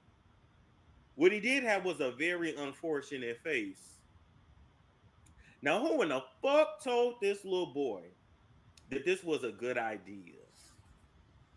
Was he purposely trying to look like Steve Harvey? Was he purposely trying to look like Mr. Did he never want to close his mouth again? Does he like drooling on himself? I'm not understanding. Did he say, fuck it, I'm already ugly. Let me just go ahead and complete my Mr. Potato Head look? He wrong, he wrong. This looks a fucking mess. He wrong. Who puts veneers and you got an over yonder bite? all that money your parents got, because you ain't got no motherfucking money. All you got is a Playboy tattoo on your neck, as if you even know what a Playboy is. You don't, if you don't get your bird chested at, God, oh, Jesus Lord, it's just unfortunate because nobody loves nobody loves you. I'm convinced that you are just the one in the family that they probably going to end up sacrificing to Moloch or the Illuminati. They probably plan on sacrificing your ass to be honest, because they ain't really gave a shit about you. You've been smoking weed since you was 14. I know you've been fucking on them little hoes around. I already know you've been. I would. I mean, I know we know who your daddy and your mama is. They love fucking on hoes. So I know you've been fucking on hoes too, and you just got legal. You know, you're a fake ass gangster. You know, you're going Waffle Houses, starting shit. Then when they take off that apron and really want to throw that, you will throw that. We see, you know, you you you wasn't that bad in the fight, but you ain't really fought no fighter. You ain't really fought nobody that was gonna whoop your ass, Kane. But anyway, Kane. This ain't the teeth of a king, Kane. This wasn't smart, Kane. You should have took your pappy's money or some of your mammy's money over there in them tight ass uh corsets that she can barely breathe in, singing with Xscape. Okay, and should have got your over yonder bite fixed. This looks horrible. Boy, you look like you about ready to chew a clip clean off the kitty. What is wrong with you? Who told you this was a good idea? Then your mammy get all on Instagram because she know we about to drag you. And she goes, Oh, they look good, baby. Don't worry about the haters. They look good. And I said, Well, damn, you know, that is her baby. Maybe she, you know, she just she just some she just don't want to hurt his feelings. She, you know, but then I said, wait a minute, this it- it- shit, look at Tiny. I mean, Tiny's the same one that think them pit bull blue eyes look good on her, and they don't.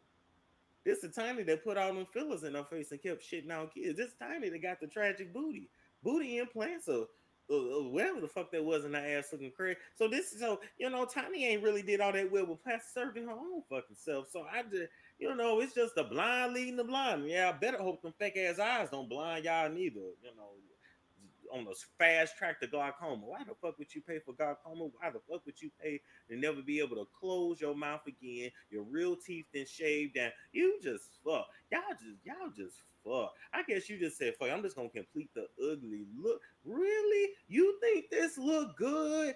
Can Kang, I want you to really convince me that this looks good. You can't even close your mouth, pimp. They not even straight. I thought the whole point was they were supposed to be straight. They're cro- oh god. Oh no. Walking around with fake ass teeth and fake ass dreads, fake ass accent, fake ass hood, hood thug demeanor when you went to private school and graduated with a 4.0. This motherfucker's supposed to be in somebody's college. But instead, he want to run around the world, smoke weed, get tattoos, wear chokers, and pay somebody to shave his teeth and give him some Mr. Air teeth. Tragic.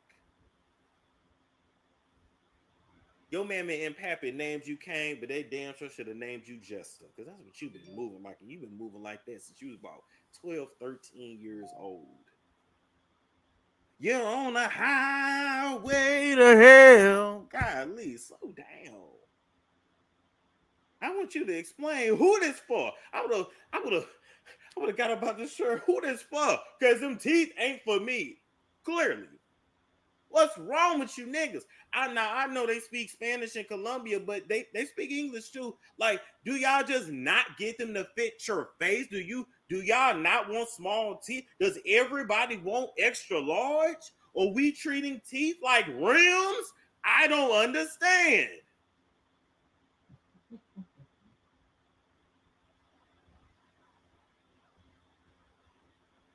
You paid them people thousands of dollars to botch yourself, and you was already botched by birth and genetics.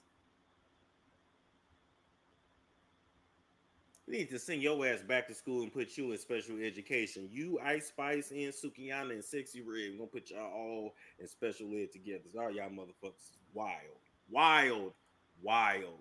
It's Storm Show. Ay, It's a storm show. I just had to put that in there. That shit was funny to me. Sad slash funny. On that note, I'm gonna get off of here. Catch me outside. Yeah, all of these people. Erica Mena, her face could barely. What's up, Killer? Killer Ray, what up? What up? Yeah, all of these folks need to stop it. Like, stop with the fake teeth because it's just not a good look. They're too big. They're getting the teeth that's too big for their mouth. You know, and you know what? This chick, I like this lady right here, Wayward Witches blog. Oh, the dark exploitation of LaToya Jackson. What? It could be argued that everyone has a black sheep in the family. Oh my God. If you don't think yours does, then it's probably you. And this is still the case, even if you are the most famous family dynasty in the world of popular music. For a time period at least, if one name was uttered to any member of the Jackson family, the words, what now, I would evidently follow. another day. That name being Latoya. I cannot do this. The middle sister got herself And this is too interesting. I cannot. I, I, I got to do that another day. Weird shaped booties. Yeah, all that. They starting to look saggy now. Have you noticed most of the everybody I've seen these social media influencer chicks that got the booty shots and the implants three years ago? All of them look like literally saggy diapers. Oh my god. And they're only they're not even 40. These bitches is like late 20s, early 30s, mid 30s, maybe a baby or two. Wow, what they gonna be doing when they 50? Like li- I just turned 50. Like, no, I ain't just turned. I'm about to be 51. Let me quit playing. But when I get up, it's hard for my ass to get up. I've done gained about 15. Let me see, 95, 95, I done gained about 20, 25 pounds this year, and I hate it. So I'm gonna be working on losing that. Not in this picture. In this picture, I'm about the same, you know, size I usually am, but I didn't gain weight since this motherfucking picture. I didn't gain about 15, 20 pounds since that picture that's on my screen. And that's some bullshit, you know what I'm saying? But it all happened like menopause time and my husband and we having shit and then my teenage daughter and it's just a bunch of shit. Working with these folks that tripping off me doing Black History Month shit. It was just all kinds of shit I was dealing with. But you know, when I went to Costa Rica, I lost a few pounds. When me and the kids and Dino, Volume 10, ran around this summer, you know, I, I lost a few pounds, but you know, I've been eating damn good too. But I'm gonna work on it. I'm gonna do what they call intermittent fasting. So I want y'all to check. Am I back with him, Killary? I don't really know. Yeah, we're we're emotionally together, we're spiritually together, physically, we still in separate cities, you know what I mean? Um I think we both was trying to move back to LA. I'm not really trying to move back to LA at this point, but I think he is. You know what I mean? He's got his children out there. They're not little children, they're adult children, but they're still his children, you know. And you know, he feels more like, you know, if we're physically out there, we'll maybe get booked for more shows because we don't get booked for shit. Like people act like just because we live in Vegas, we can't be booked for nothing. That's some bullshit. But really, it's real dog eat dog in LA, you know. Thank you, Killary. The love is there. We spend time together. He was here last weekend. I had a good time. You know, we we had a good time. You know, my mother and my daughter didn't appreciate that shit, but I, I enjoyed it. And uh he went back home, you know I'm saying? Like, okay, love you. mm, Okay, bye. I like that because when he's here, it's a very big distraction. Uh, uh, he's a distract. He's like my big old cuddly bear, you know what I mean? And I get distracted. I don't get to be handling my business too much like I need to, etc. And just like so, when I go visit him, it's just fun. Like I go enjoy him, and and then I leave and come back home. I like that.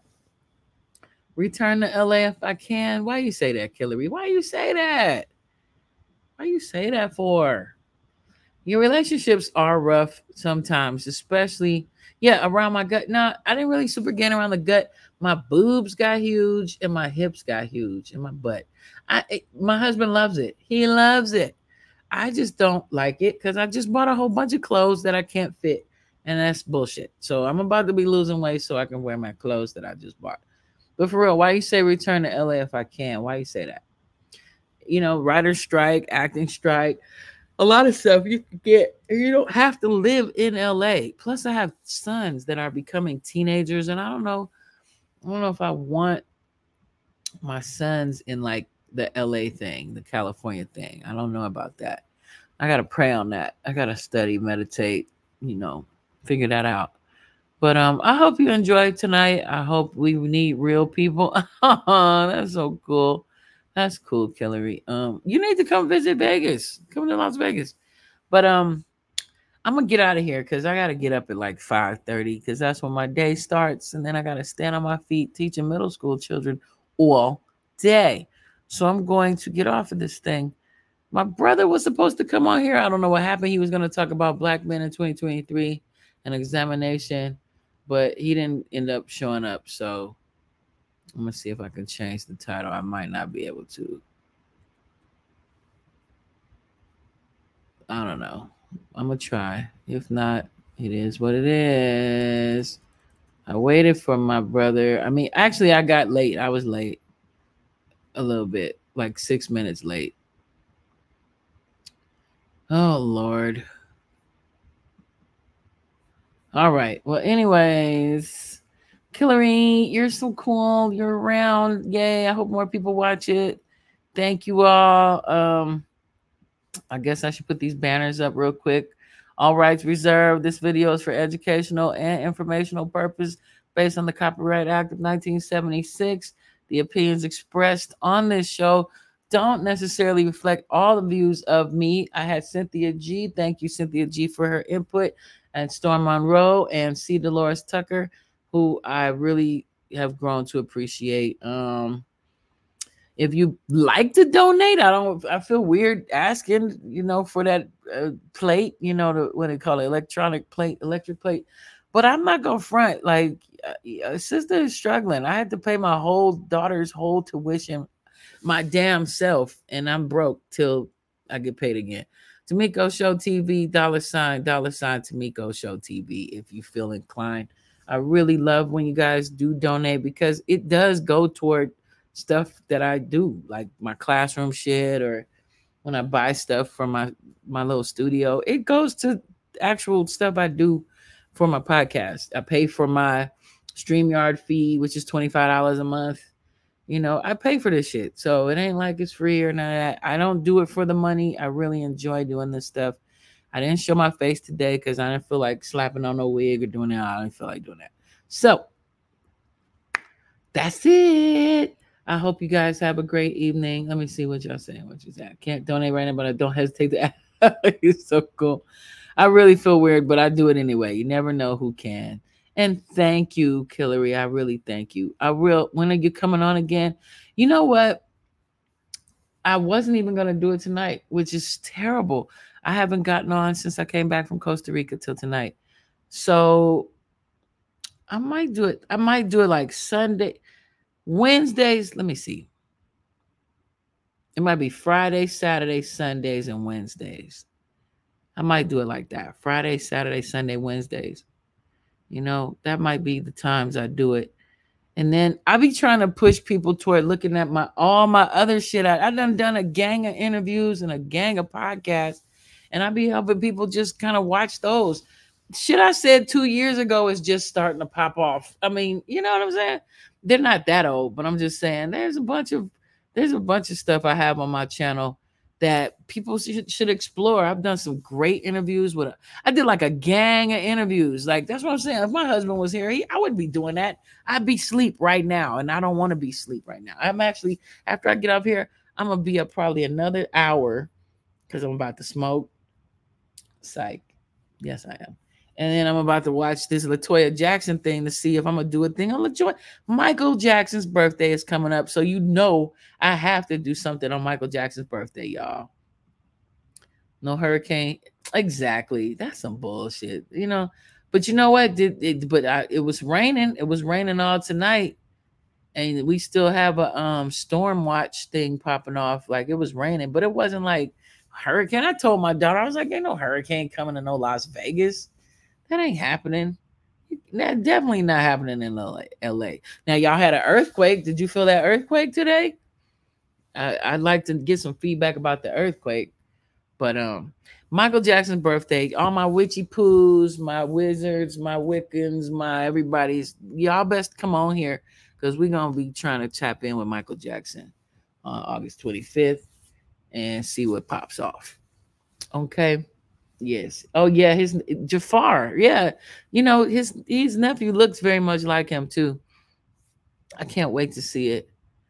I can't wait. And I hope that they really share, you know, Jermaine and Michael had a very interesting relationship as it was. So for Jermaine to be executive producing this shit is gonna be crazy. It was like a joke. How long did it last? Yeah, I just saw that 5.0. How long did it last? Was it like a short, like just a shake, like what was that? Or was it like, oh my God? Because the last earthquake I was in in California was in 94, and that shit was was it 94? Was it 92? I can't remember if it was 92 or 94. That shit was crazy. Yeah, I can't wait to see that Michael Jackson movie with Jaafar. I mean, I love that it's a family member, number one, and number two, that he looks so much like Michael. Like he looks like Michael if Michael wouldn't have just got all that shit done to his face. You know what I mean? But much love to Michael and the whole Jackson family. I, I love and respect the Jackson family a lot. I did tell y'all I had dinner with Mrs. Jackson before, right? I tell y'all my whole damn life story on this motherfucker. But um, anyway, I gotta go. I really do. So let me get it on. All right, so it'll be definitely it'll be Wednesdays, hopefully interviews. 10 seconds. That's a long time. That's a long, that's a long earthquake. That's a long earthquake. But let's see, Wednesdays, Fridays, Saturdays, Sundays.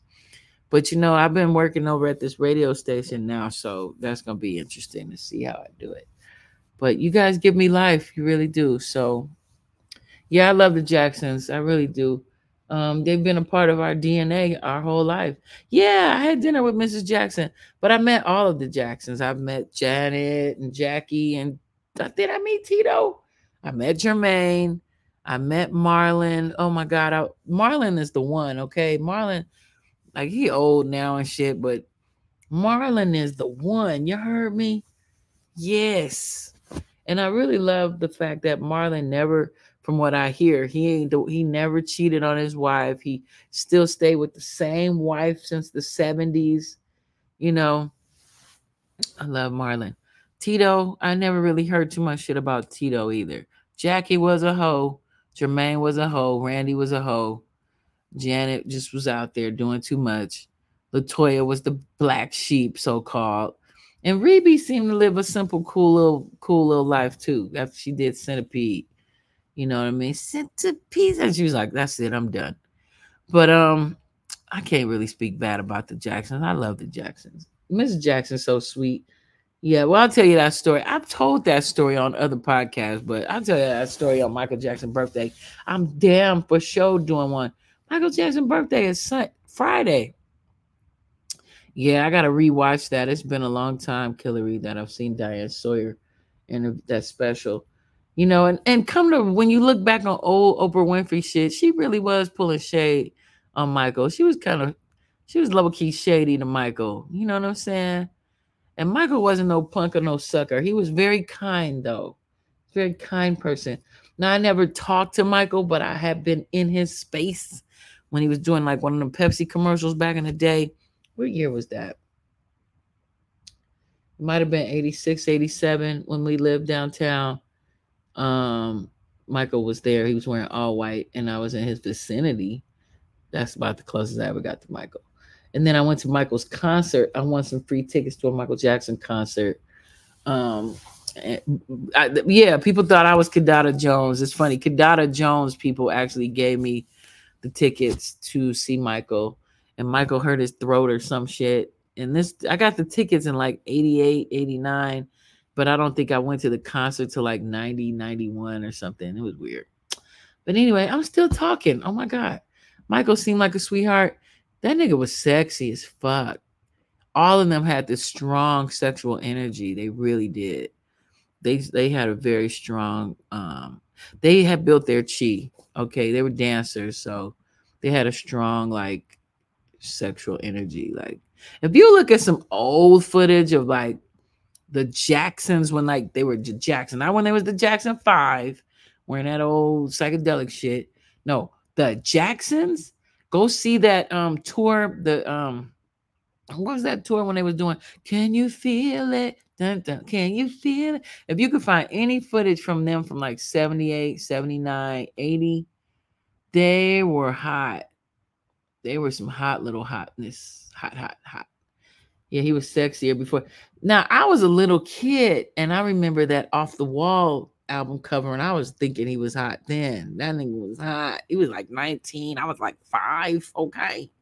Woo. that sounds terrible. no, let me see. He was born in 58. He's 14 years older than me. Michael Jackson is 14 years older than me. So I used to, but I ain't gonna lie, when I was like 12, I used to draw these little cartoon thing, you know, like co- co- comic strips. And I used to dream that Michael Jackson, who was 25 at the time, would hope his uh car, you know, his limo would like have a flat, you know what I'm saying? He had to come to my house or something like that. But then that would make him a nasty man. He can't be a nasty man. They all have, do have something like that. Like El DeBarge. Oh my God. Elder. Mm. Who? They were sugary, but El wasn't sugary. El was not sugary. Like I've been around the bars. I used to sneak onto the Arsenio Hall show, green green uh green room all the time after school when I went to Hollywood High. And I used to sneak onto the Arsenio Hall show and eat the snacks and see all the celebrities and shit.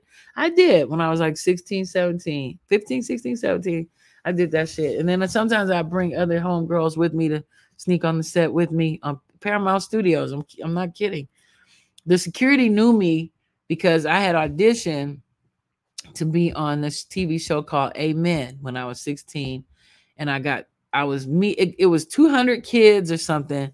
And it got down to me and this girl named Tasha Scott. Now, Tasha Scott ended up being the little sister to Larenz Tate on this TV show called South Central. And I was on South Central too.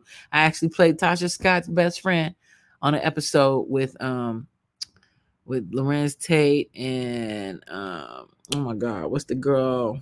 She she I don't want to call her a smoker, but she was a smoker. What's her name? She was so pretty. Um oh my god, what is her name? Bebe Moore Campbell is her mom. Maia Campbell. Maia Campbell was on there as Lorenz Tate's girlfriend. And I was on there, and I should have really more so pursued that shit, but I was trying to finish, get my degree. So I went to finish college. I didn't I didn't do my acting shit as much right then. Tracie Spencer, oh my God. Oh my God, really? Do you know where that footage is? I would love to see that. Now I seen Tracie Spencer. We was at a we were at the same um like party in um Malibu many years ago in the late 90s. I was like, that's Tracie Spencer like a motherfucker. I'm in I'm in the company of Tracie Spencer. Spencer.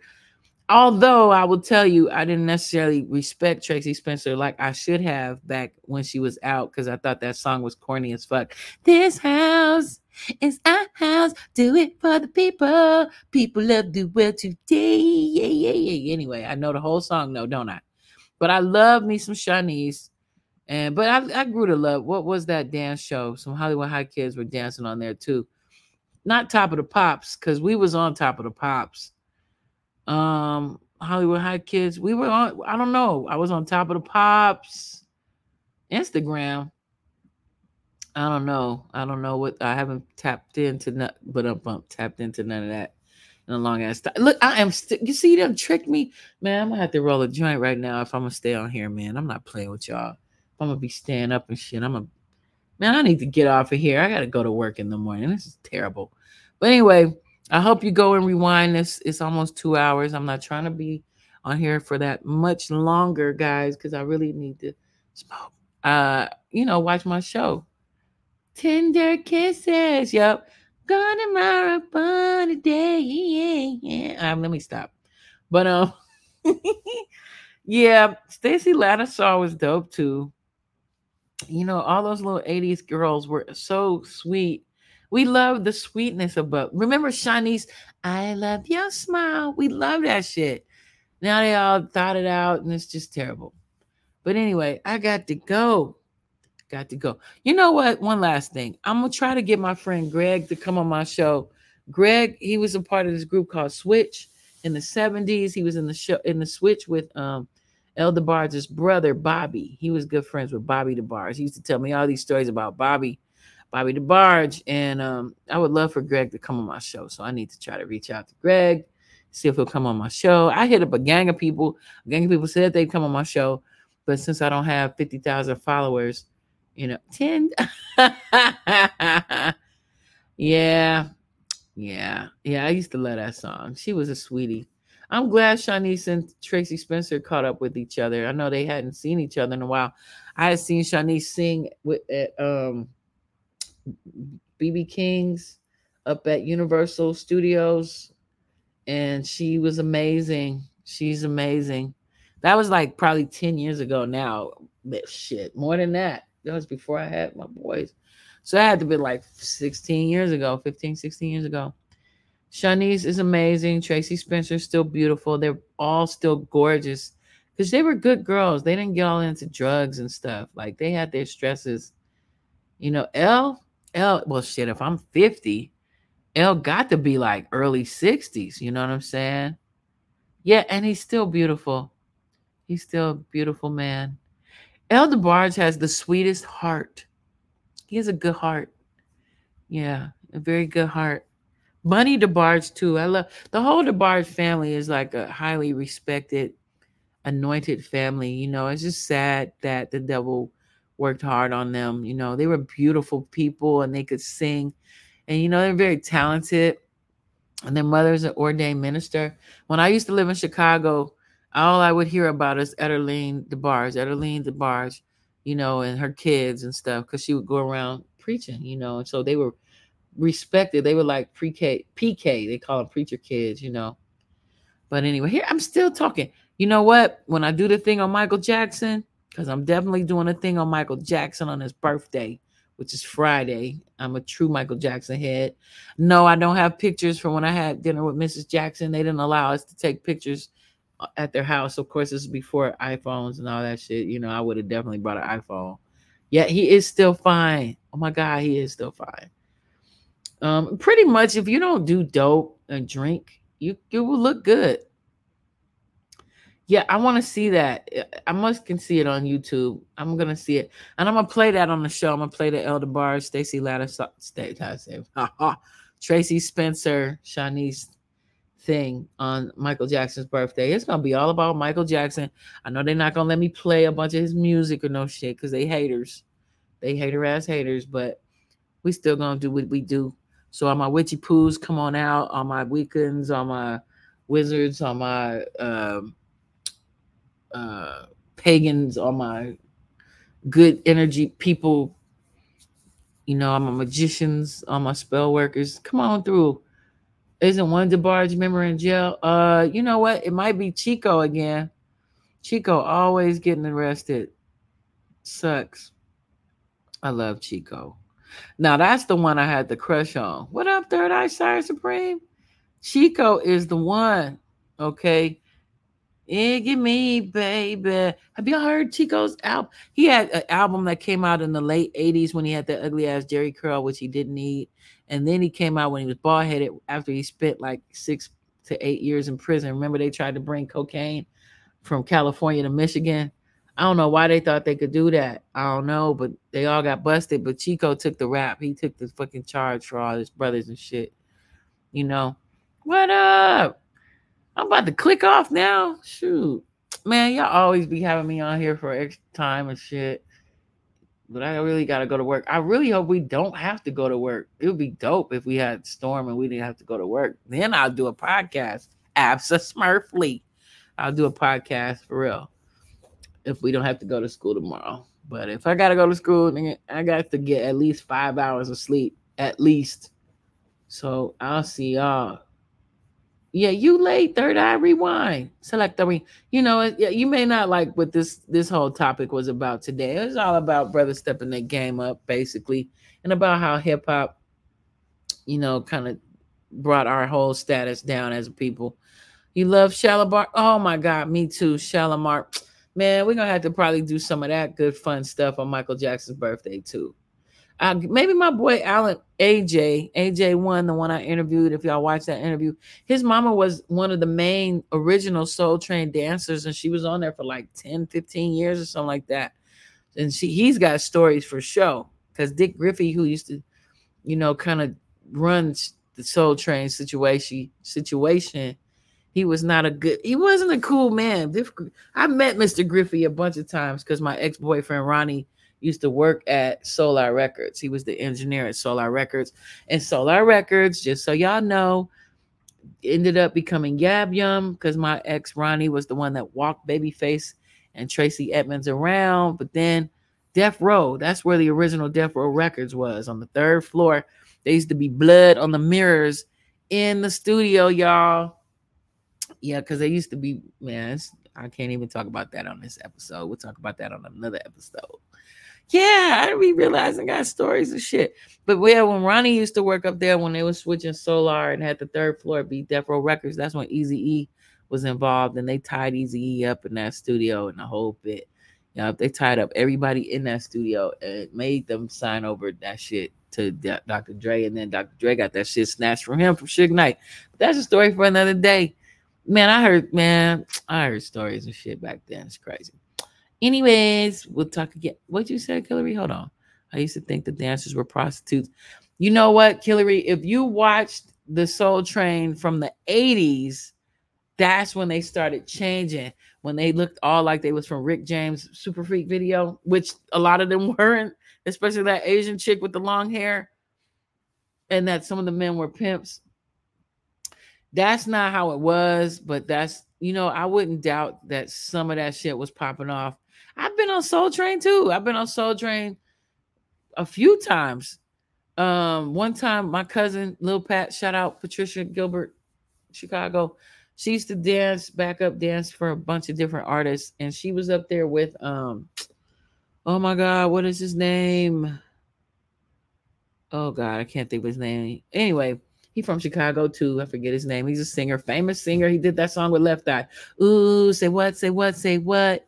Ooh, girl, you know what's up. His name? Anyway, his name, his name? He was performing on Soul Train, and my cousin was performing with him. And so they brought me, I came with them to Soul Train, and that's where I met Eric Benet with his fine ass. And he gave me his phone number, and he did call me. Okay. I mean, I got hit, I gave him my phone number. He called me, and we was gonna go on a date. But you know, I'm a Virgo and we can be petty. So when we was talking, yes, me, Eric Benet, we was talking on the phone. Yes, before he got with motherfucking Halle Berry. Anyway, he was hollering, and yeah, Dr. Dre is a whack ass nigga, but that's another story for another day. And um, yeah, you know why me and Eric Benet didn't go on a date because he likes go-go music. Because he said, even though he from Milwaukee, Mil- yeah, the nigga from Milwaukee, Wisconsin. Yes, he is. Um, he was into go-go. And so when he was like talking about going to go do some go-go shit, I was like, uh, no, I won't be going to no go-go club. I do not like go-go like that. Yeah, and then he started doing the shit over the phone. I was like, that's some bullshit. I don't like go-go like that. And that's why we didn't go on a date. It's true. I did not go on a date with Eric Benet. I was like, oh my God, this is okay. I was so petty back then. I was so petty. That's why my daughter be looking at me crazy, tolerating the bullshit that I tolerate from the people I be with now because I would stop dating a dude if he didn't take out my trash, if he didn't bring a drink when I like if I said, come over for dinner. If he didn't bring some juice, I didn't date his ass no more. Like I didn't, I was really strict back.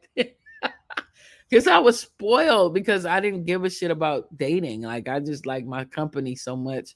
I just didn't give a shit about any of that. So it was like, if you want to date me, you really got to be like bringing something like basic, like basic shit. That's basic. You come to somebody's house for dinner, you bring something. Everybody knows that. Yes, Eric Benet with his sexy fine ass. Yeah. You can pull any man because you are go. Oh, you sweet for that third eye side supreme. Now look, you see me outside of this picture, okay? I don't think I'm ugly, but I'm not gonna put all that on it. But you know what? I will say I got my own unique look, and whoever rolls with it rolls with it. Thank you, Third Eye Cyrus Brave. Now, personality, I definitely have worked on. I've tried to work on that because I did actually think I was ugly for a long time. So I, I kind of focused on personality. Hopefully, you know, it, it, it- I'm still, uh, you know what? Let me go on and just roll something. Y'all just ain't gonna let me go to bed. This is some bullshit. Hold up. Hold up. Damn it.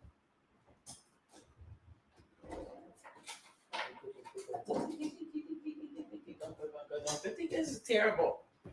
I'm gonna be all sleepy tomorrow. This is horrible. Yeah, I was super petty though. I was not petty. Some people say petty. I had standards, but then my standards was like extra and shit.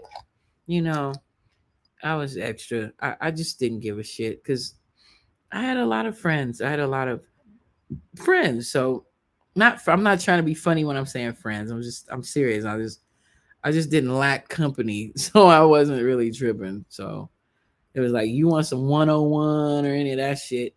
And then so my homie tried to be like playing me Rays. You know when I have my homeboy Rays on here.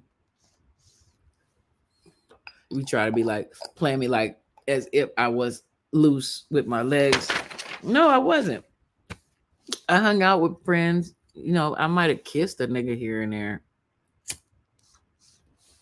You know, second base maybe, but I didn't really do no bunch of stuff with people, you know. Thank you, Hillary. Oh, very cool. Very cool. That's very thoughtful. See, now y'all got me up and shit. This is terrible. Hillary, you was petty. what was you petty about? That's funny. yeah, I just and you know what? So now I've tolerated a lot more than I should have. But love makes you do that too. Like when you be in love, you be like, is this normal? No, this shit ain't normal. Why am I tolerating this shit? You be tolerating shit you know you ain't supposed to tolerate. Cause you be trying to be with them and stuff. With you and my man. Well, you know what? We had a great time this past weekend. We had like a three day, one, two. He came Thursday, left Sunday, Monday, some Monday. He came to visit the house. This is first time back to the house in September. My mother was not feeling it. So she stayed gone. My daughter wasn't feeling it, but she was gone with her friends a lot. But my boys, well, they don't give a shit. He was in my room, you know, and we rented a room too. We got like a, ho- a, a hotel room too. That was fun. It's fun to date your husband and wife or whatever, you know, it's fun. I know he'd be missing me, and I be missing him too sometimes. But most of the time, I'm busy, and I'd be telling him he need to get more busy. You know, and I know it's like, well, why can't y'all just live together? Well, cause, cause circumstances, you know. You was wild back in the day, but not permit exactly. Like I was the party girl. I love going to parties and clubs and shit. I didn't get drunk. I didn't even drink alcohol. Like, nah, I tried drinking. I thought the shit was nasty. I was like, ugh, why do people drink this? I didn't start drinking until I was 40. And I started watching Frasier. You ever, you know, Frasier, the TV show with the white dude psychiatrist. And I noticed he always had a glass of sherry every episode. Every single episode of Frasier, that nigga drank a glass of sherry. So after I started, um, after I stopped breastfeeding everybody, I tried sherry. I tried some sherry while I was going through grad school just to help relax my nerves because I was helping rear six children. I was raising six children and grad school, right? And breastfeeding and all that. Had two toddlers at one time. It was crazy. But anyway, a little glass of sherry was kind of nice here and there. You know what I mean? So that was about, was about as deep as that until I moved to Las Vegas. Have y'all ever been to Las Vegas? If you've ever been to Las Vegas, let me know in the in the comments. Let me know. Because when I got here, I started drinking vodka. Like I started drinking vodka. I was having a rough time of it, you know, when I got here. So, you know, I, I vodka and it helped me out. But then I was I didn't like that. I didn't like drinking. Um, but I did. It helped my nerves. You know, um, but then I was like, I don't want to become, you know, addicted to things. I don't like addictions. So I stopped fucking with it. But then I started smoking weed again. I had stopped smoking weed for a while. You know, off and on since Indo smoke. Let's quit playing here. Since 93, okay? But you gotta take breaks. You can't just smoke all the time. You gotta take breaks. You gotta do that. So I'd go years without smoking weed, especially, of course, when I was pregnant and breastfeeding. I didn't drink or smoke anything. I didn't drink coffee. I didn't take aspirin or nothing. I don't play around with the babies. But um yeah, it's not a good I was too vain. Like I I always felt like alcohol fucks with your looks. So that's why I didn't drink. I was like, I don't want shit fucking up my looks. I don't want to look older. Yeah, I didn't have six children. Um my ex, his he, he had three children when I got with him. And then I had my one, and then we had two together. So that's the six. Went to the Floyd Mayweather fight. Marcos Maidana in 2014. And what happened? What happened? Is he overrated? Why did I move to Vegas? my mother is here. My mother was in Vegas. My brother is in Vegas and I wanted to get away from my, my ex. I wanted to get away from him and his children. Yeah, I didn't like his kids anymore. And I didn't like him. So I was like, why am I here? What the fuck am I? I don't even like them. And he sabotaged my music. I'm out of here. Of course he did. That's why I didn't ask. I, I should have, of course, Mayweather won. Uh, I wanted to get away from my ex. Yeah, um, it was a few, it was a bunch of shit. It was like his mama had an accident, and then they was trying to blame me for that shit when I actually saved her fucking life. Like I, I'm the one that called the ambulance, had them break down her door and all the get it. Well, it's a long story. Then, you know, his middle daughter, she was always a bitch from day one. She didn't like me. She didn't want me to be her stepmother, whatever the fuck. Then I love the oldest daughter. She's cool. The boy, he was okay, but he started acting like the dad. See, the dad was talking shit about me behind my back to the kids. So then that would make them not really be respectful like they should. The oldest one, she was always cool. But then my daughter was being influenced by the middle kid. So to this day, even me and my daughter still have challenges sometimes. We get along for the most part, but she get on my nerves. She really does. And then um the boys, two boys, the youngest, they're cool. They're they're like my best friends. They're they're like hella cool. I like these cats, these little young men. But um we get along. I had to fuss a lot today though, because I was repeating myself a lot and I didn't feel like doing anything today except my lesson plan. But uh, at the MGM, yeah, I you know I've been to all these hotels. I, I drove Uber I used to do this thing called um, Uber Chronicles. Yeah, you know, but then me and my brother didn't talk for a bit, a little, not that long, but like a year or two or three, because he was rude to my husband unnecessarily. You know what I mean? He was like, I don't need any new friends. Because my husband came like open arms, like, hey, family, what up? My brother was rude to him, but then he was nice to him, but then he was rude to him. It was weird. my mother, she was okay with him, but then she didn't really give him a chance either. And then, yeah, I don't know. He was, I don't know. Then my daughter, he and my daughter didn't get along from, well, he was trying, but she was rude to me in front of him. And he just was like, oh no, she's too, she's like, can't do that. As every adult who was in my world used to tell her, she was rude to me. She was mad because she didn't want to leave Louisiana she was mad because we left the family. So she was mad at me for a long time. Then I started dating and she was not ready for that at all. She's like, You were just with dad. And I was like, Well, that shit was over. So kids don't understand that. So I understand why she was mad. And plus, she was just hormonal and teenagery. And she's a little bit of a spoiled person. She's spoiled. She's a little brat. She is. I made her that way. She's a cool kid too, though. I like her a lot. She's she's a very cool, cool kid, and she's a very beautiful, very beautiful girl. Why do you think your mom didn't like him? He don't have no money. He's got the title, but not the money. That's like being with a king, but no no money.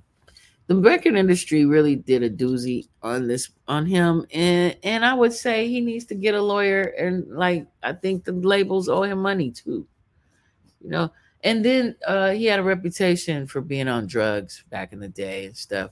But I don't hold none of that against him. You know what I mean? Because he's not on drugs now. I'm proud of him for cleaning himself up.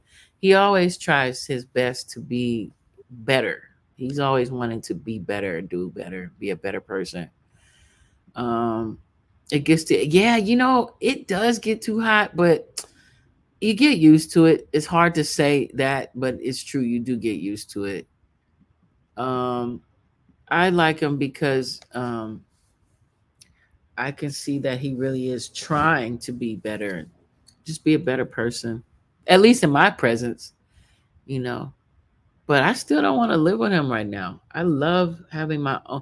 Maybe if it's a really big house and I'm not always required to be uh in the same was I won't say it like that because I enjoy being in his company. We have a good time together. But it's me. I don't have a discipline. Like I don't I don't know. I don't have a discipline to like just really take care of me as much as I should when I'm around him. When I'm around him, it'd be him. It'd be all about him, him, him, him, him, him, him. him. It's what he likes to watch, what he wants to listen to, what he wants to, you know, because he don't like the type of movies I like. But that's not true. That's not true. He'll pick a movie that we both like. I'll put it like that. But um, he don't like my kind of movies. Um, I like his kind of movies. He thinks I don't though, but I do. Listen, every man I've been with, they always take control of the remote. That's just how it is. They always do. I always end up watching The Flash or some DC or some Marvel shit I don't want to see, but I end up seeing it and then I like it. But would I watch that? No. You know what kind of shit I like? So look, I grew up really, my prime time was Hollywood. So I like I like I like Jewish humor. Like I like like uh I like Arrested Development. You know that TV show on uh on Netflix? That's probably one of my absolute favorite shows. Uh his setup was like yeah, they all are. Like even they're standard, that's a standard contract. The standard contract is the TLC contract. And now you can negotiate more if you can. And I don't really know all the details of his contract, to be fair. Um, I just know that the way they pay these artists is terrible. Through the streaming, they don't they get what the you know what the writers are complaining about. That's what's going on with the music people too. My MJ shit is gonna probably be, I would say Friday night. I know I work, but I gotta have energy for MJ. Did you know you didn't? And why do I know? Why did his voice come in my head when I saw that? See, the power. That has a name. That's called an, isn't that called an illusion? When e he he, that's just Michael, man. That's deep. Why do you think he didn't have black children? Why do you think he didn't even have mixed children? Why are his children not even his blood? Why do y'all think? Why y'all think? You think he wasn't able to make children? Do you think he was just like um I don't know. Why do you think Michael didn't procreate his own babies? Anybody? Nobody ask. Come on, tell me something. Tell me something good. When it, when it, nah, nah. Let me see. Okay, y'all not saying nothing. I need to go to bed. This is ridiculous. I really need to go to bed, y'all. So I'm gonna go because I have to have energy. You know, I'm with kids all day, and I'm not no sit down teacher. I sit down somewhat, but I'm not a sit down teacher. I'm a I'm a good walk around, be all in your plate, on your face, not your plate, your paper. You know, I'll be in your face, making sure you're doing what you're supposed to be doing. Yeah, I would love to know why he chose to do it like that. But anyways, not that it super matters because you know my stepfather was the best father anybody. He was amazing.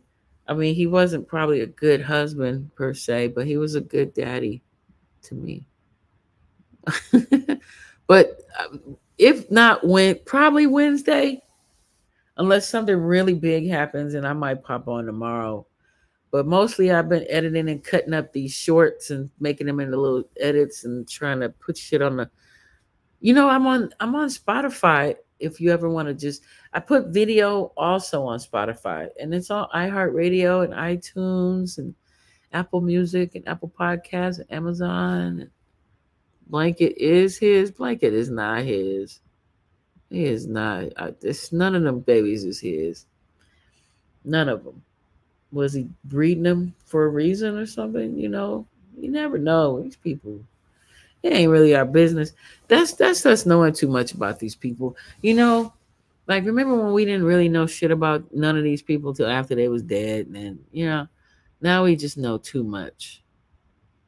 We just know too much. We know too much about these people. And it shouldn't matter if we really like their art. That's what we, just like Chris Brown. Like people still trying to be mad at Chris Brown. That shit happened like damn near 20 years ago, you know? with Rihanna. You know, she done messed with him, broke up with him, messed with him some more, broke with him. Okay, I'll go to bed. Jeez. No, I'm not going to bed, but I'm, I'm gonna get off here though. All right, have a good night. I'll see y'all Wednesday, maybe, definitely on Michael Jackson birthday. Get y'all sages. All right, peace.